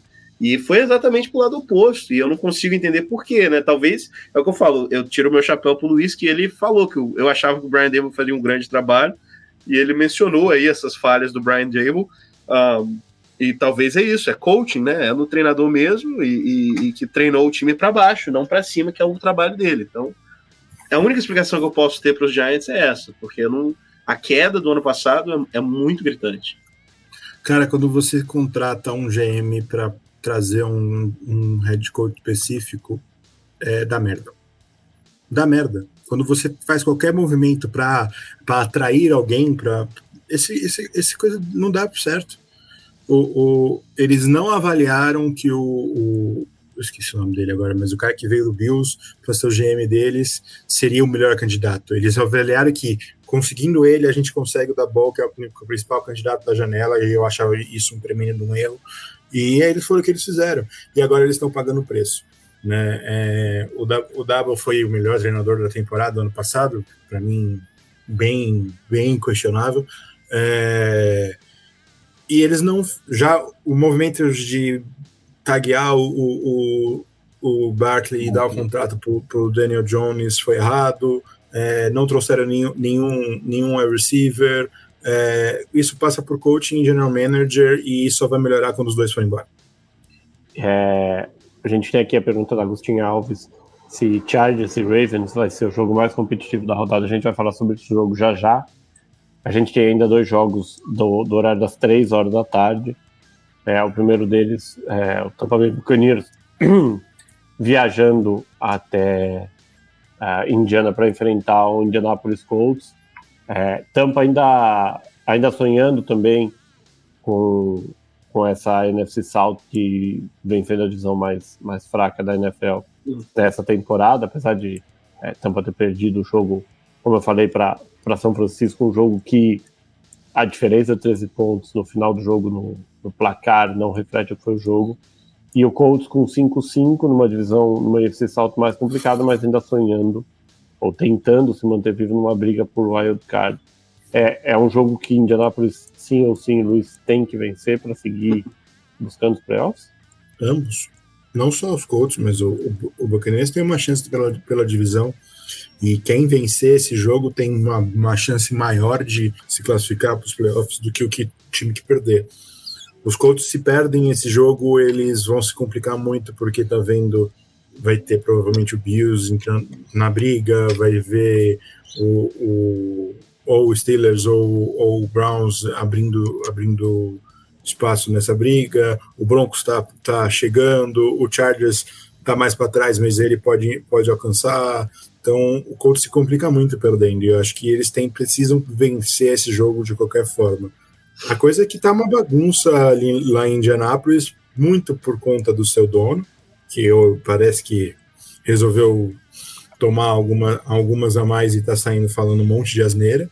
Né? Então a situação, o clima não deve estar tá muito bom lá em Indianápolis, e essa é a chance dos, do, do Buccaneers, que tem os, lá, os seus problemas, não é muito bem treinado pelo Todd Bowles, é, e, mas consegue vencer uns jogos contra times questionáveis. E o Colts hoje, principalmente jogando com o Gardner Minshew, é um time questionável. É um time que é, hoje cortou, ontem, né, cortou o, o, o chefe Darius Banner, é, ou seja, enfraqueceu a sua defesa e talvez comece a pensar mais no, ano, no próximo ano do, do que nos playoffs, mesmo tendo essa possibilidade.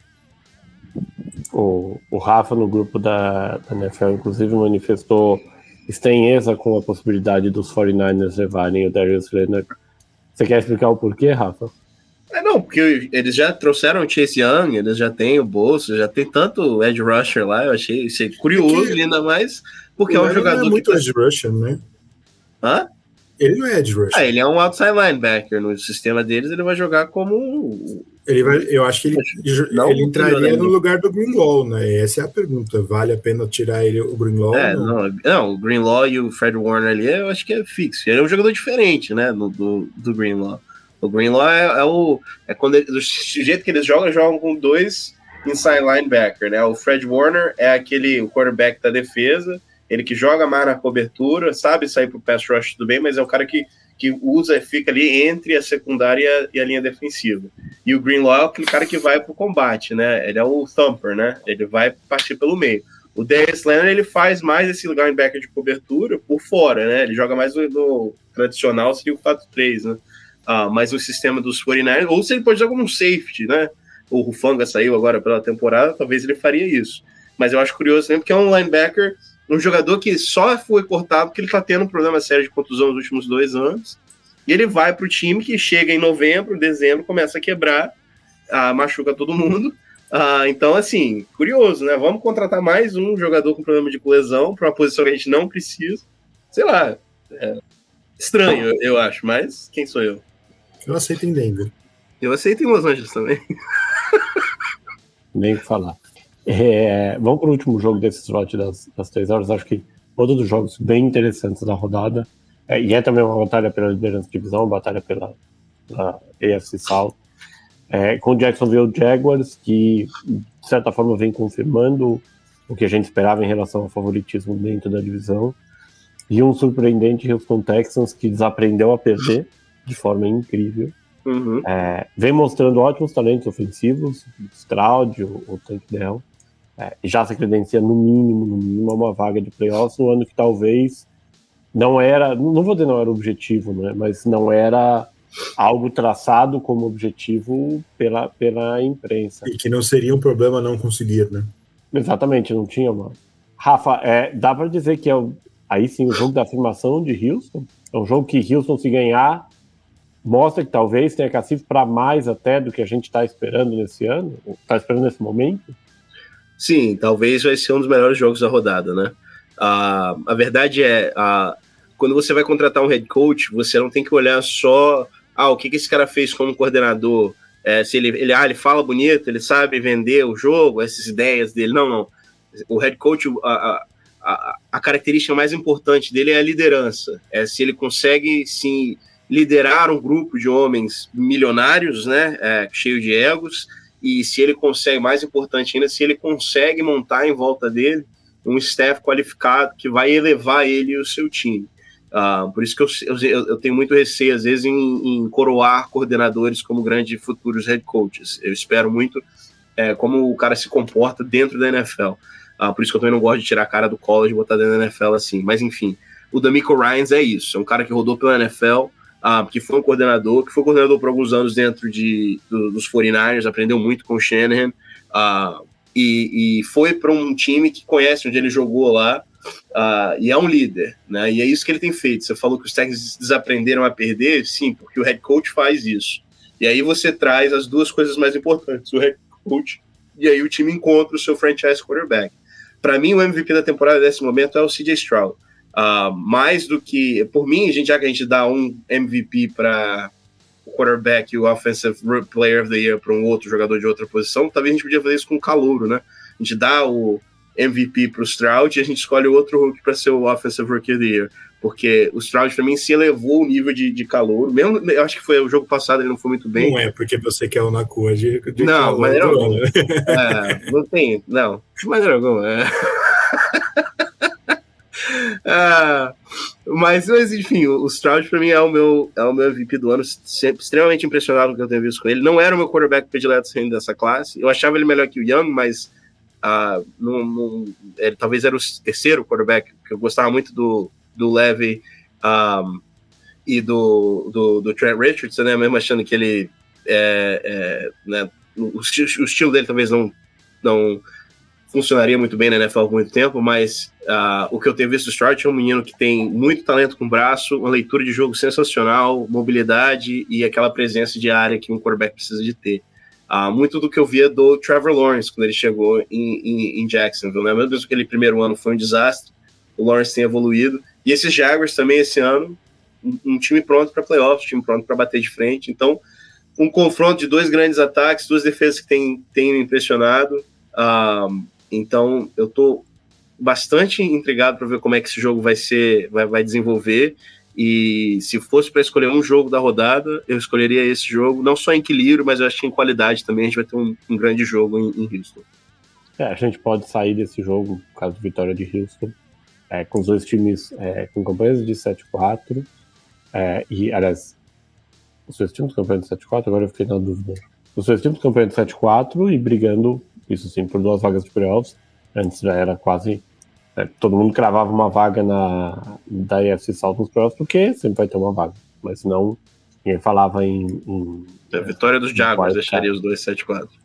Não, a vitória dos, uh, dos Texans. Os Texans estão 7-3, não? E os Jaguars. Não, ao contrário. Jaguars 7-3 e Houston 6-4. Ah, ok. Ah, tá certo, eu tô vendo errado aqui. Aí passando pro, pro, uh, pro segundo slot, que é o slot, inclusive, que tem os jogos dos, dois times, né, tanto do Denver quanto do Los Angeles Rams. É, o Denver que vem fazendo a alegria do Luiz nesse Será? segundo terço de temporada. É, o Luiz ele passou de, de Denver tem que perder tudo para Denver tem que ganhar tudo. É, a gente vê até o, o, sorriso do Luiz nas últimas lives.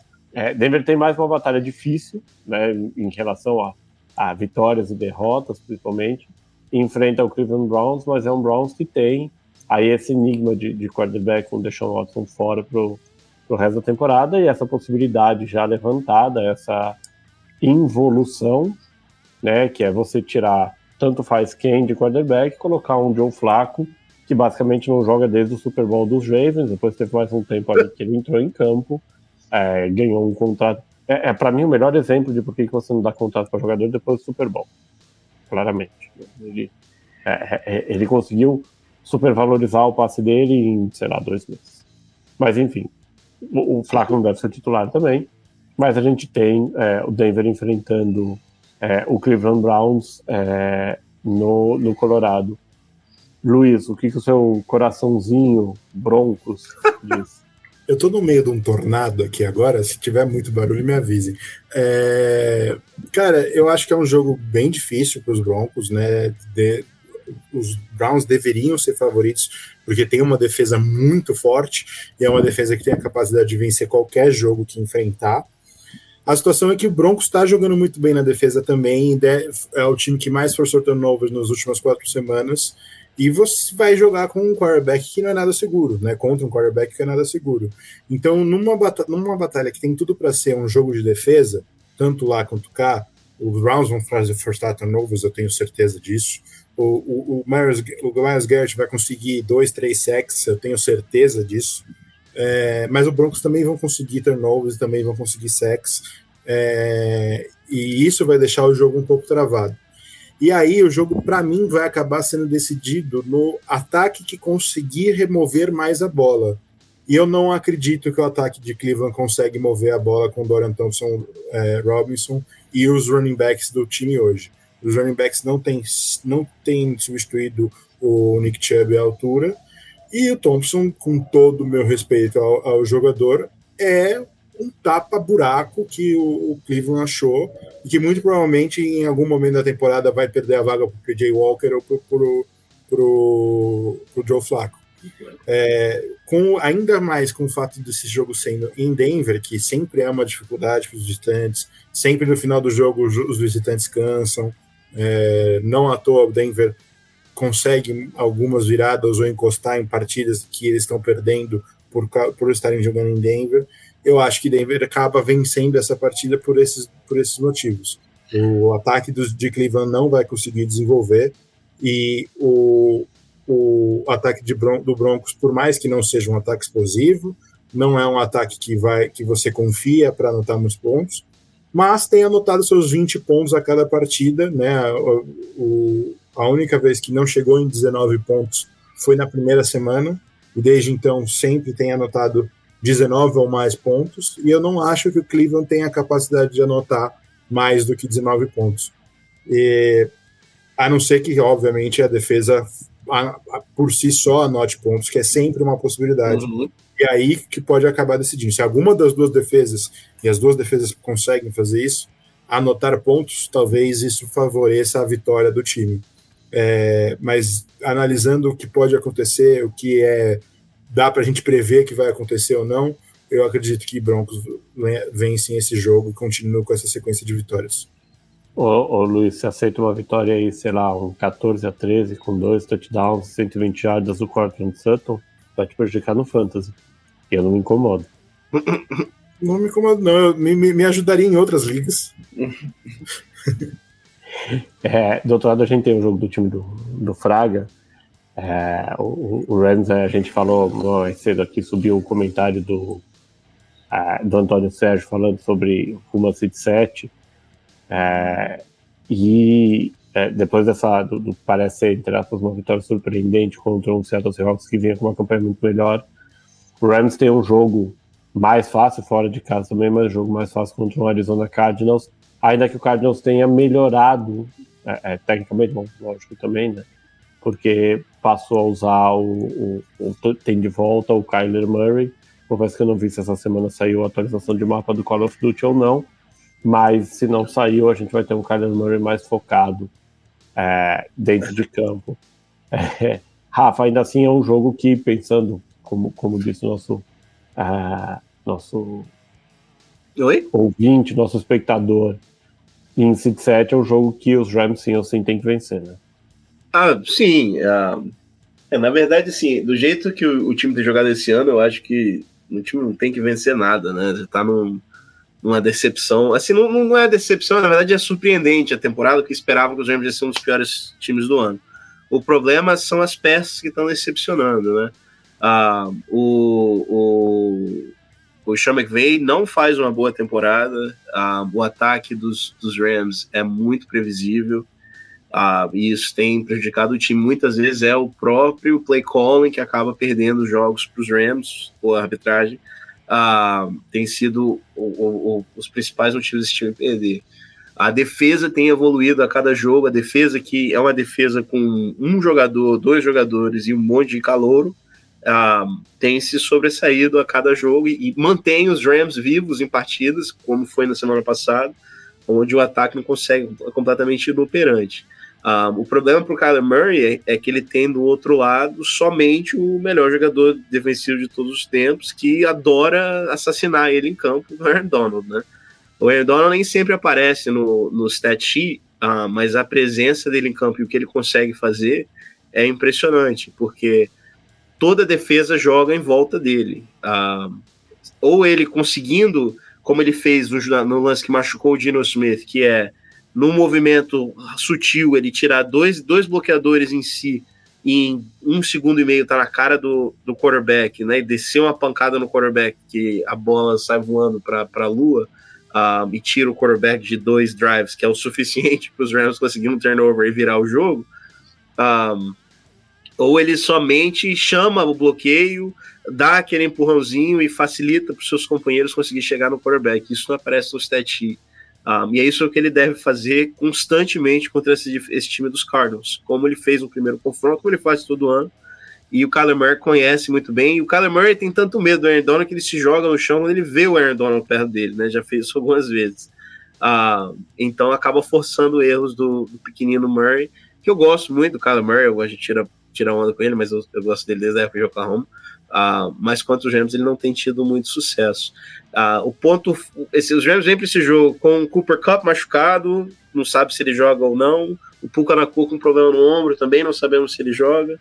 Uh, mas tem o retorno do, do Kyron Williams, né? O Kyron Williams no último jogo contra os Cardinals correu para 160 jardas, um touchdown, uma média de 7.9 jardas por partida, e foi tudo no segundo tempo porque o McVay decidiu correr com a bola.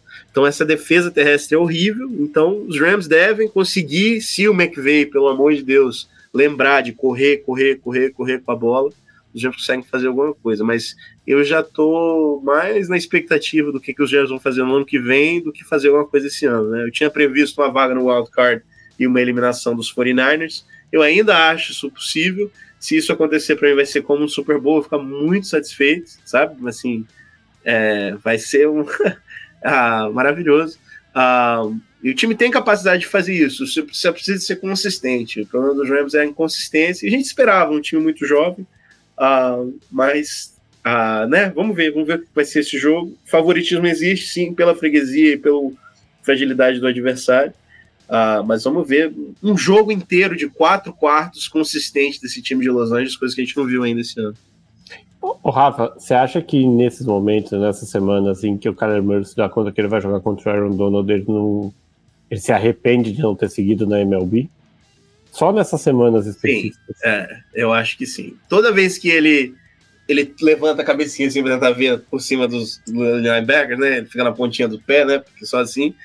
E ele vê aquele número 99, bom um leão balançando entre um e outro, de onde que ele vai entrar e fala: Meu Deus do céu, eu podia estar tomando a cervejinha no Dagal esperando a minha hora para entrar e, e, eu tenho esse monstro tentando me matar aqui. Então é, eu, eu acho que sim, ele, nesses momentos ele sente falta do Call of Duty da MLB. A gente tem nesse domingo, né? Como a gente tem aí quatro jogos, três jogos a mais na quinta e sexta-feira do que normal, a gente tem um segundo horário só com três jogos é um segundo slot só com três jogos, e o outro jogo é o duelo do Kansas City Chiefs, Kansas City que, que fechou a semana 11 perdendo esse duelo pro, pro uh, Philadelphia Eagles. O Chiefs viaja a Las Vegas para tentar a reabilitação contra o Las Vegas Raiders, o nosso companheiro Fábio Garcia. Luiz deve vir sem muito, muita dificuldade, apesar, como vocês já falaram, como o Rafa falou, por exemplo, no começo do programa, dessa é, quase que inexplicável uh, ineficiência ofensiva que parece tomar conta de, de Kansas City na maioria dos jogos esse ano.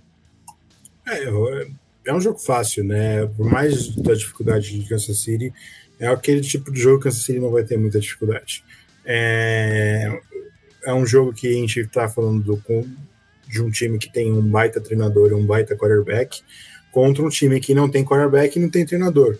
Um treinador que aparentemente o Inturino não sabia que ele não pode desafiar uma jogada de turnover, é, porque já é uma jogada automaticamente é, revisada. Então, não tem muita chance dos Raiders vencer essa partida. Os Raiders hoje estão sobrevivendo pelo resto da temporada, esperando a, a intertemporada para fazer a reformulação que eles já deveriam ter feito há algum tempo.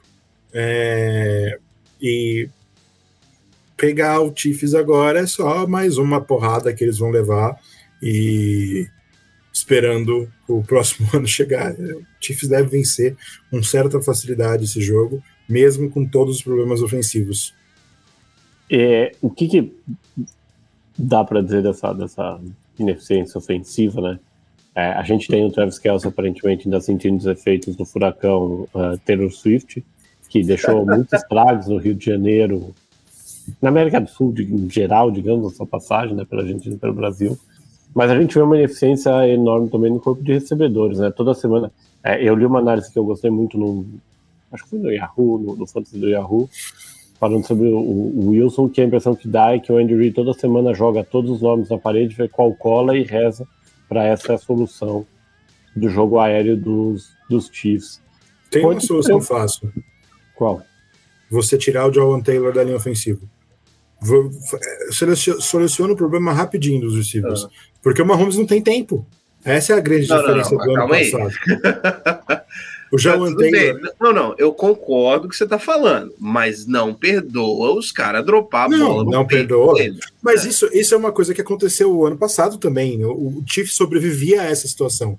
O Chief sobrevivia, e principalmente sobrevivia a essa situação, porque o Mahomes é um cara que, se tem tempo suficiente no, no seu pocket, ele vai segurar a bola até o último segundo e até alguém ficar completamente livre e ele poder fazer, fazer um passe em que esse uhum. jogador, mesmo com a dificuldade de recepção que ele tem, vai ter o campo inteiro, para o tempo inteiro para ver ele receber a bola tranquilamente.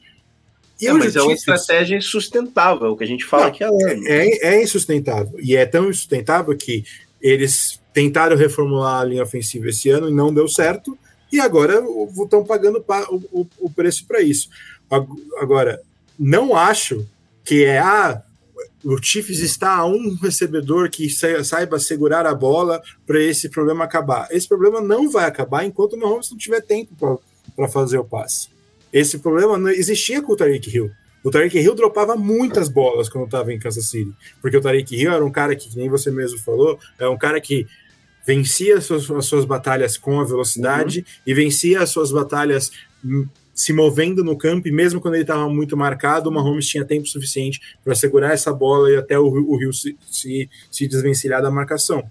Hoje, o, os recebedores do, do Chiefs não têm essa habilidade, não seguram bem a bola, e o Mahomes não tem tempo suficiente para segurar a bola no, no pocket ou ficar correndo para lá e para cá, porque se ele correr para lá e para cá, ele vai entrar no meio do, do, do, do, do linha ofensiva dele, como aconteceu já essa temporada.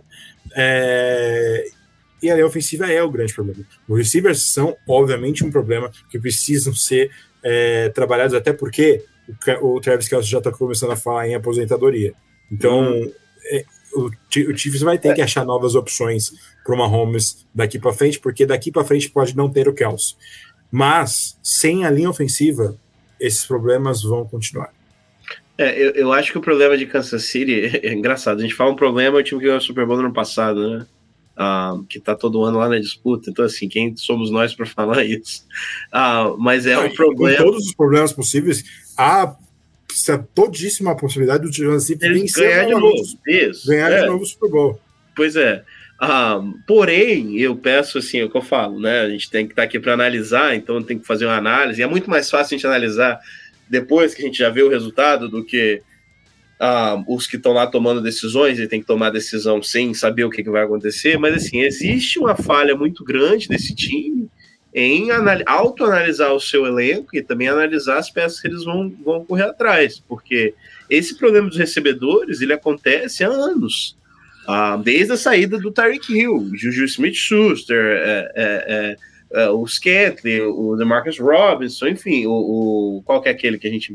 o Kader Stone, ah, são todas as peças que eles trazem ah, que não conseguem render, porque Só são que peças que eles esperam, eles têm a expectativa, eles fazem o investimento, mas não são os jogadores para fazer esse tipo de função. Só que diferente de outros times, eles têm. Kai Moore, Eles tenta, eles draftaram o, o, o McCall Hardman na segunda rodada. Eles draftaram o Sky Moore na segunda rodada. Eles draftaram o, o Rashi Rice nessa última segunda rodada. Eles não conseguiram fazer uma escolha de primeira rodada num, num, num, num receiver, mas eles estão constantemente é, escolhendo bem no final da primeira rodada tem sido difícil para eles fazerem é, é, essa escolha. mas, É. mas não é uma desculpa para errar tanto e tão feio assim com essas opções. De você tentar resolver o problema. Olha tantas, olha os running backs. O Pacheco até que tá rendendo agora. Mas assim, desde a saída do Kareem Hunt, olha o número de running backs que tem passado por lá, que não consegue se Não, estabelecer. isso sim. Olha o número de, recebedores, avaliação- o tanto de, de, de, de, de, de- de dinheiro, de pique que eles gastam, não conseguem resolver o problema. Isso tem que ser analisado também. Porque tudo bem, quando você tem uma Holmes, que é um alienígena fazendo o que ele faz, e ano passado deu certo porque você tinha o Travis Kelce tendo o melhor ano que um Tarente já teve na liga. Então isso maqueia, esconde os problemas. Mas como você estava falando do problema do Mahomes ficar correndo e, e jogar, é insustentável. Então o trabalho da front office, o trabalho do head coach, é de você montar em volta deles uma estratégia sustentável, uma estratégia para você resolver os problemas do time. E Kansas City consegue fazer isso. Exato, só que qual, qual foi, qual foi o único setor que nesses anos todos o Kansas City não investiu uma escolha de draft? Eles nunca pegaram um tackle. Ah, mas eles gastaram, trouxeram o, o Só cara dos o Ravens. É, Como é que- con- contra, contratar, cont- a- a- apostaram em vários nomes. O, o, o, o- que agora tá no Bengals, esqueci o nome dele. Eu esqueci também. É. É, não. Orlando É. Brown. Orlando, Orlando Brown. Brown. isso, É, contratar, tentaram o Orlando Brown, mas ó, pegaram um cara que era um right tackle, tentaram na left tackle. Aí contrataram o Jawan Taylor para ser o left tackle, ele não conseguiu jogar um snap de left tackle na, é. Porque ele é na ruim. temporada. É, ele é horrível. Não, não é horrível, ele de right tackle ele é até bem, mas ele agora foi contratado para ser o left tackle, ele perdeu a posição, e eu acho que isso deve ter influenciado psicologicamente ele, ele não está conseguindo render nem de left tackle, de right tackle. É, mas o time que. E eles avaliam bem no draft, porque eles, eles draftaram o Chris Humphrey, que para mim é um dos melhores, melhores centers da liga hoje. Mas Não eles fala não, draft- não, não pegaram nenhum tackle. O único tackle que o, ti- que esse- que o time pegou foi o Lucas Niang, que era um, um cara que chegou na liga machucado, que todo mundo não sabia como ele ia desenvolver por causa dessa lesão, e ele não desenvolveu. Foi a única cara. E aí eles tiveram chance de draftar vários outros é, tackles nesses últimos drafts, e eles não fizeram. E agora estão pagando preço. Vamos passar para os dois jogos de prime time eh, do, do fim de semana. É, que aí, voltando ao comentário aqui do Agostinho Alves, é, Chargers e Ravens. é, o, o, na verdade, o jogo ao contrário, né? Baltimore Ravens e Los Angeles Chargers à Califórnia, o jogo do Sunday Night Football. É, o- o Baltimore que vem bem descansado, o Baltimore jogou no Thursday Night, tem aí 10 dias de descanso. É, favoritismo completo dos Ravens para consolidar a ponta da divisão e até sonhar com essa. Até sonhar não, né? Se manter na briga é, por uma por uma seed one e um bye na primeira rodada, Luiz. Sem sombra de dúvidas, né? Em tese, no papel, deveria ser um jogo equilibrado. Tem dois elencos que, que são igualmente fortes, na minha opinião. Porém, os Chargers não são bem treinados. Os Chargers têm um cara que está completamente perdido no, na- no- no- fazendo o trabalho de head coach, que está se estressando por bobagem, que teve, deu um piti ridículo por causa de uma pergunta sobre quem vai chamar as jogadas defensivas e que não ele tá, ele tá chamando as jogadas defensivas e não tá fazendo tra bom trabalho. A defesa do Chargers, por mais que tenha o, o Derwin James, tinha o, jo, o Joey Bosa, mas ele machucou, tem o Khalil Mack, é, tem o, linebacker que eu esqueci o nome, é, o, tem, contratou o, o, o defensive tackle que era do Rams. É, Baixo de OCD. isso. Tinha tem todos esses nomes e não consegue render, porque o Stanley faz um péssimo trabalho. Uhum. E aí a gente pega um Ravens que vem embalado de uma vitória contra, uma, contra um rival de divisão, que tem seus tiros altos e baixos, mas tem desenvolvido um ataque, é, tá descansado há 10 dias. O Ravens tem toda a chance do mundo de vencer essa partida, e eu acho que só um meltdown inacreditável o Ravens perder esse jogo. Rafa, a gente tem aqui dois pontos para você em cima do comentário do Janilson Vieira.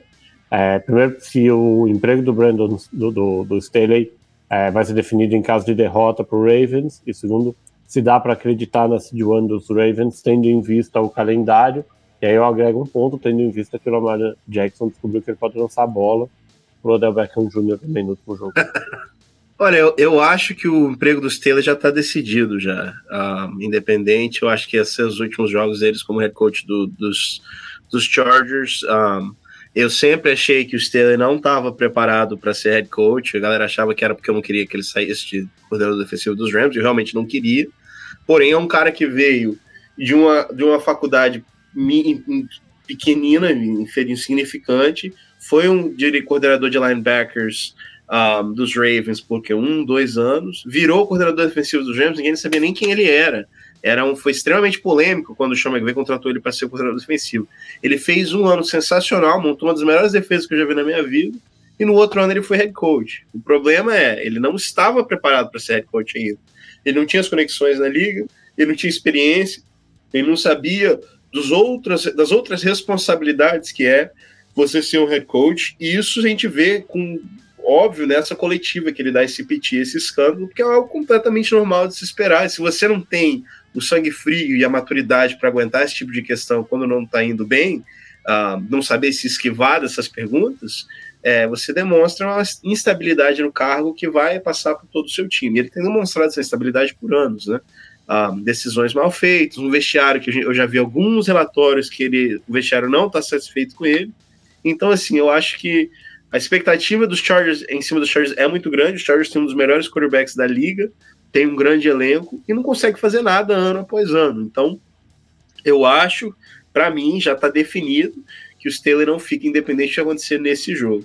E a segunda parte, sim, é, como eu falei no início do programa, a EFC está completamente aberta, especialmente ali no topo. Qualquer um time pode ficar com esse seed 1. Uh, ah, então, uh, eu acho que dá sim. Os, os Ravens é um dos times que mais me impressiona esse ano. Eu esperava uma grande temporada dos Ravens, mas talvez não tão bom como a gente tem visto. E é legal ver o Odelbeck, um cara que eu gosto muito, e muito carinho pelo Odelbeck, um dos jogadores prediletos do meu filho. Uh, não sei se ele aguenta por muito tempo, mas se ele conseguir ter esse novembro, dezembro, janeiro, fevereiro, como ele fez no, na temporada dos Rams, ele vai ajudar muito o Lamar Jackson e os Ravens. E os Ravens é um time que tem DNA de vencedor e vai ser muito perigoso nesses playoffs. Lembrando que os Ravens têm um desfalque, né, para toda a temporada, que é o Mark Andrews. É, é, ressuscitando até uma discussão sobre o, o, o hip drop, drop tackle. É, o Andrews fora o resto da temporada, e aí aumenta também um pouco a pressão em cima do corredor Lamar e a pressão em cima do quarterback Lamar para encontrar os alvos. Né? Eu, eu nunca concordo muito com o Tom Brady, mas a entrevista que ele deu no Stephen A. Smith essa semana foi, foi eu concordo plenamente com o que ele falou, tá? Então, para quem não viu, é, vale a pena conferir aí sobre a falta de treinamento e, e, como os jogadores estão sendo mal preparados ofensivamente também, e que a liga fica querendo só banir coisas e tentar né, regular a, algumas coisas como, como esses hip tackles aí, e, e, e, vai, vai danificando a imagem do esporte, a qualidade do esporte. Eu, eu recomendo quem não viu tentar buscar aí, foi uma baita entrevista do Tom Brady. Tem no playoffs a entrevista aí, se quiser checar. Exatamente, tem no The Playoffs entrevista. É, passando para o último jogo, para o Monday Night Football, é, um duelo da NFC North. É, o, o Chicago Bears, que basicamente já fez o que tinha que fazer na temporada, que era conseguir ganhar do Carolina Panthers duas semanas atrás. É, viaja agora para Minnesota para enfrentar o Minnesota Vikings. Acho que agora a gente já pode dizer que o Josh Dobbs sabe o nome de todos os companheiros é, como, como, a gente percebeu, saber o nome ou não não influencia tanto assim ele vencer ou perder os jogos. Mas Minnesota segue, é, segue na briga, né? Se a gente for olhar é, vitórias e derrotas, não necessariamente a briga pela divisão, mas pelo menos a briga por uma vaga de wild card contra o Chicago, que agora não, não sei assim, o Chicago agora tem uma situação de, de, de, que perder volta a ser de certa forma interessante depois de ganhar o que que precisou ganhar, não, Rafa? É, ah, mas é difícil. O, o, eu não sei como é que tá a tabela dos Vikings nesse momento. Eu, eu, eu acho que não vai, não tá na busca muito por mais nada nessa né, temporada, ainda mais agora sem. O Justin Jefferson tá para voltar nas próximas semanas, é, né? Playoffs é extremamente plausível. É, então, então. Porque eles pegam Bears, Raiders, Bengals, Lions, é. Packers e Lions. São dois jogos difíceis. É, jogos, quatro jogos né? fáceis. Quatro jogos fáceis, é. é, é com, com, uma campanha de 6-5, né? Nesse momento o Minnesota tem, se eu não é a conta aqui... É muito plausível vou terminar com 10 vitórias. É, é então... É, tem muito para fazer nessa temporada. É um daqueles times que deve perder na primeira rodada dos playoffs se chegar lá, né? Ah, mas está conseguindo se virar sem o seu principal jogador, que é o Justin Jefferson, e também perdendo o seu quarterback né, durante a temporada, não é algo normal. Então a gente tem que é, tem que valorizar isso, essa resili resiliência. Resiliência é uma palavra em português? É. é. Resiliência. às vezes eu confundo. Ah, do, desse time dos Vikings, isso é algo que, que às vezes faz diferença na, na, nos playoffs, na reta final. Então, você me perguntou se já fez o que tinha que fazer. Eu acho que não, acho que pode. Não, Chicago já fez o que tinha que fazer, que ah, era ganhar de Carolina. E agora, mais interessante eu acho que eles tinham que fazer era é. perder de Carolina. Não, não é, a, a, vitória, a vitória contra a Carolina deixa a escolha de Carolina como a primeira escolha que ah, vai para eles. É, eles têm a escolha de Carolina. O, o Luiz, o Luiz defendeu essa tese, inclusive, no nosso grupo, né, de que é, é que é. era mais fácil, na minha opinião, eles terminarem com a 1 e a 2 para escolherem o quarterback e o Marvin Harrison se eles tivessem perdido porque eles aí agora, eles, por exemplo, eles, com, a vitória, eles perderam é, a posição para. Tinham perdido naquele momento para o Giants e para o Patriots. O Giants já fez o favor de vencer uma partida, então eles voltaram para frente do Giants novamente, mas ainda estão na dependência de vitórias do Patriots e do Cardinals para ter essa possibilidade de conseguir um quarterback e o Marvin Harrison no draft.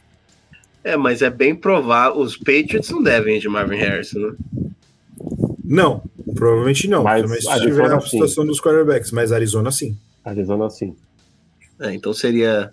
É, Carolina também não vai de quarterback, né? Não, Carolina a escolha do A Bears. escolha do Chicago, é. é seria a escolha. Então, é. A, é, a lógica do Chicago seria ter a 1 e a 2, ou ter a 1 e a 3, se a 2 for dos Panthers. Pra você... Se a 2 for dos Patriots. Dos Patriots, perdão. É, para você, de certa forma, garantir aí o direito de ter um quarterback Provavelmente e o Marvin Harrison. E o Marvin Harrison. É, mas é, eu, eu, digo assim, se você for de quarterback na 1, a 2 e o 3...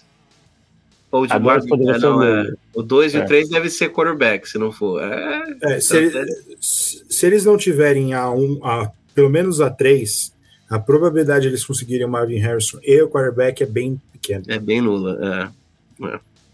O, do outro lado, é, aí, voltando a falar um pouquinho sobre Minnesota, uma outra questão, né? É, que aí eu coloco para vocês dois, até para a gente já, já encerrar aqui.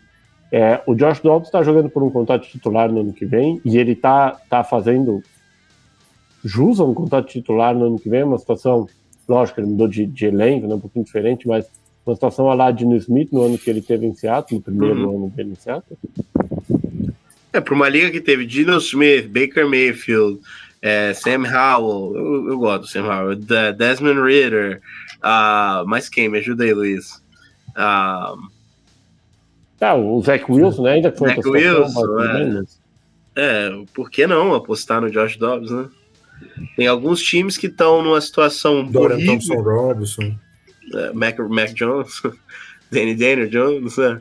alguns times estão numa situação horrível que não vão ter uma escolha muito alta, né? E, e, então ele não deve considerar. Eu não imagino que ele deve exigir um contrato norte de 20 milhões por ano, né? Um, ficaria surpreso. Talvez se conseguir fazer um contrato de dois ou três anos com ele, você consegue até um certo desconto. Então, para mim, é, um, é, o principal candidato para ser um bridge quarterback do ano que vem. Qualquer time que está buscando fazer isso, eu acho que faria muito bem em trazer Possivelmente o no próprio Vikings. É, possivelmente no próprio Vikings. Né? O time que deve ir para playoffs, não deve renovar com o Kirk Cousins, não faz sentido algum. Exato, o Kirk Cousins é free agent é. E, e, tem a possibilidade de eles não renovarem. Aí eles re renovariam com o Josh Dobbs e o Dobbs provavelmente ficaria como quarterback da titular da próxima temporada, mas os Vikings teriam a opção de draftar um quarterback no próximo draft. É, eu, eu, eu, acho, só pra, o Luiz vai ser melhor para falar isso, é algo que eu vou ficar de olho. Eu acho que o time que draftar o Bo Nix, talvez, seria muito interessante você ter o Josh Dobbs como quarterback titular esse ano e o Bo Nix aprendendo e entrando, porque o Bo Nix acho que não era preparado para ser o Bo Nix e o Michael, o Bo Nix e o Michael Penix tem, vão chegar na liga com 24 anos. Se eles não forem titulares de logo de cara, é um desserviço. É, eu, o que eu não sei, só vocês falaram do, do Cousins, é se, até por conta da lesão, o Kansas não acaba fazendo um contrato ele de um ano com o Vikings, por exemplo, para tentar jogar um ano saudável. Lógico, aí depende muito se alguém vai oferecer dois anos ou mais, ou se alguém vai fazer a mesma loucura que o Minnesota fez atrás de oferecer tudo garantido, mas se ele não não faz meio um prove deal é, para tentar restabelecer o preço dele é, por mais um ano. É, e aí, do outro lado, a pergunta sobre o, o Justin Fields. Né? O que, que vale o Justin Fields hoje? Vale na primeira rodada? Uma escolha, de terceira, uma escolha de terceira rodada no máximo. uma janta de Thanksgiving.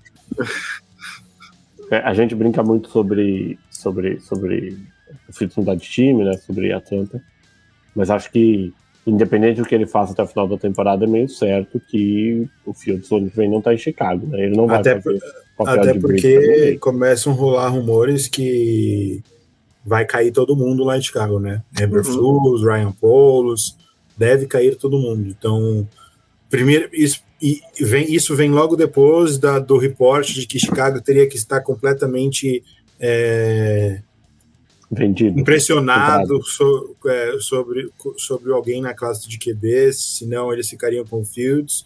E agora vem esse reporte. Então, eu acho que a, os donos do Chicago não estão muito comprando essa, essa possibilidade de ficar com Fields. E deve rodar todo mundo lá em Chicago. Eberflus, Ryan Paulos, deve rodar todo mundo no final da temporada. Aquela velha jogadinha para tentar aumentar um pouquinho o valor dele. É. troca, né? Não, não, eu... não, não, não, não tamo, a gente não desistiu 100% do cara, não. Só, é, assim, aí, é... só que vem a, a, reação da, da, dos donos de não, deve cair todo mundo, vai, vai cair o Bowles, vai cair o Everton. É tipo, não, eu acho que o Fields não continua em Chicago. É, é, eu, eu, eu tive essa conversa um pouco com o André no, no ano passado, com o André Amaral, que é torcedor do Chicago Bears. É, eu já teria tocado Fields na intertemporada desse ano. Eu nunca teria eu não draftado. Não, é. Ainda mais como foi, mas assim, eu esse ano teria trocado Fields e teria ficado com a escolha.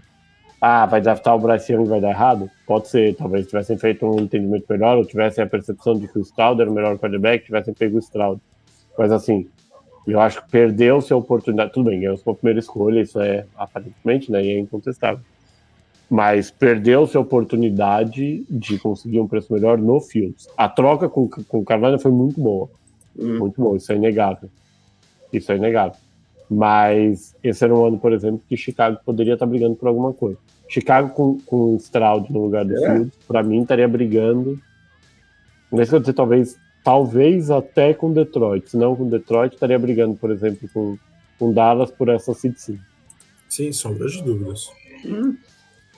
Não estou tão por cento convencido assim, é que, vocês. Não. É, é, que aí daria para dizer assim, eu não sei se, por exemplo, uma troca do Fields com Carolina teria rendido o DJ Moore, por exemplo.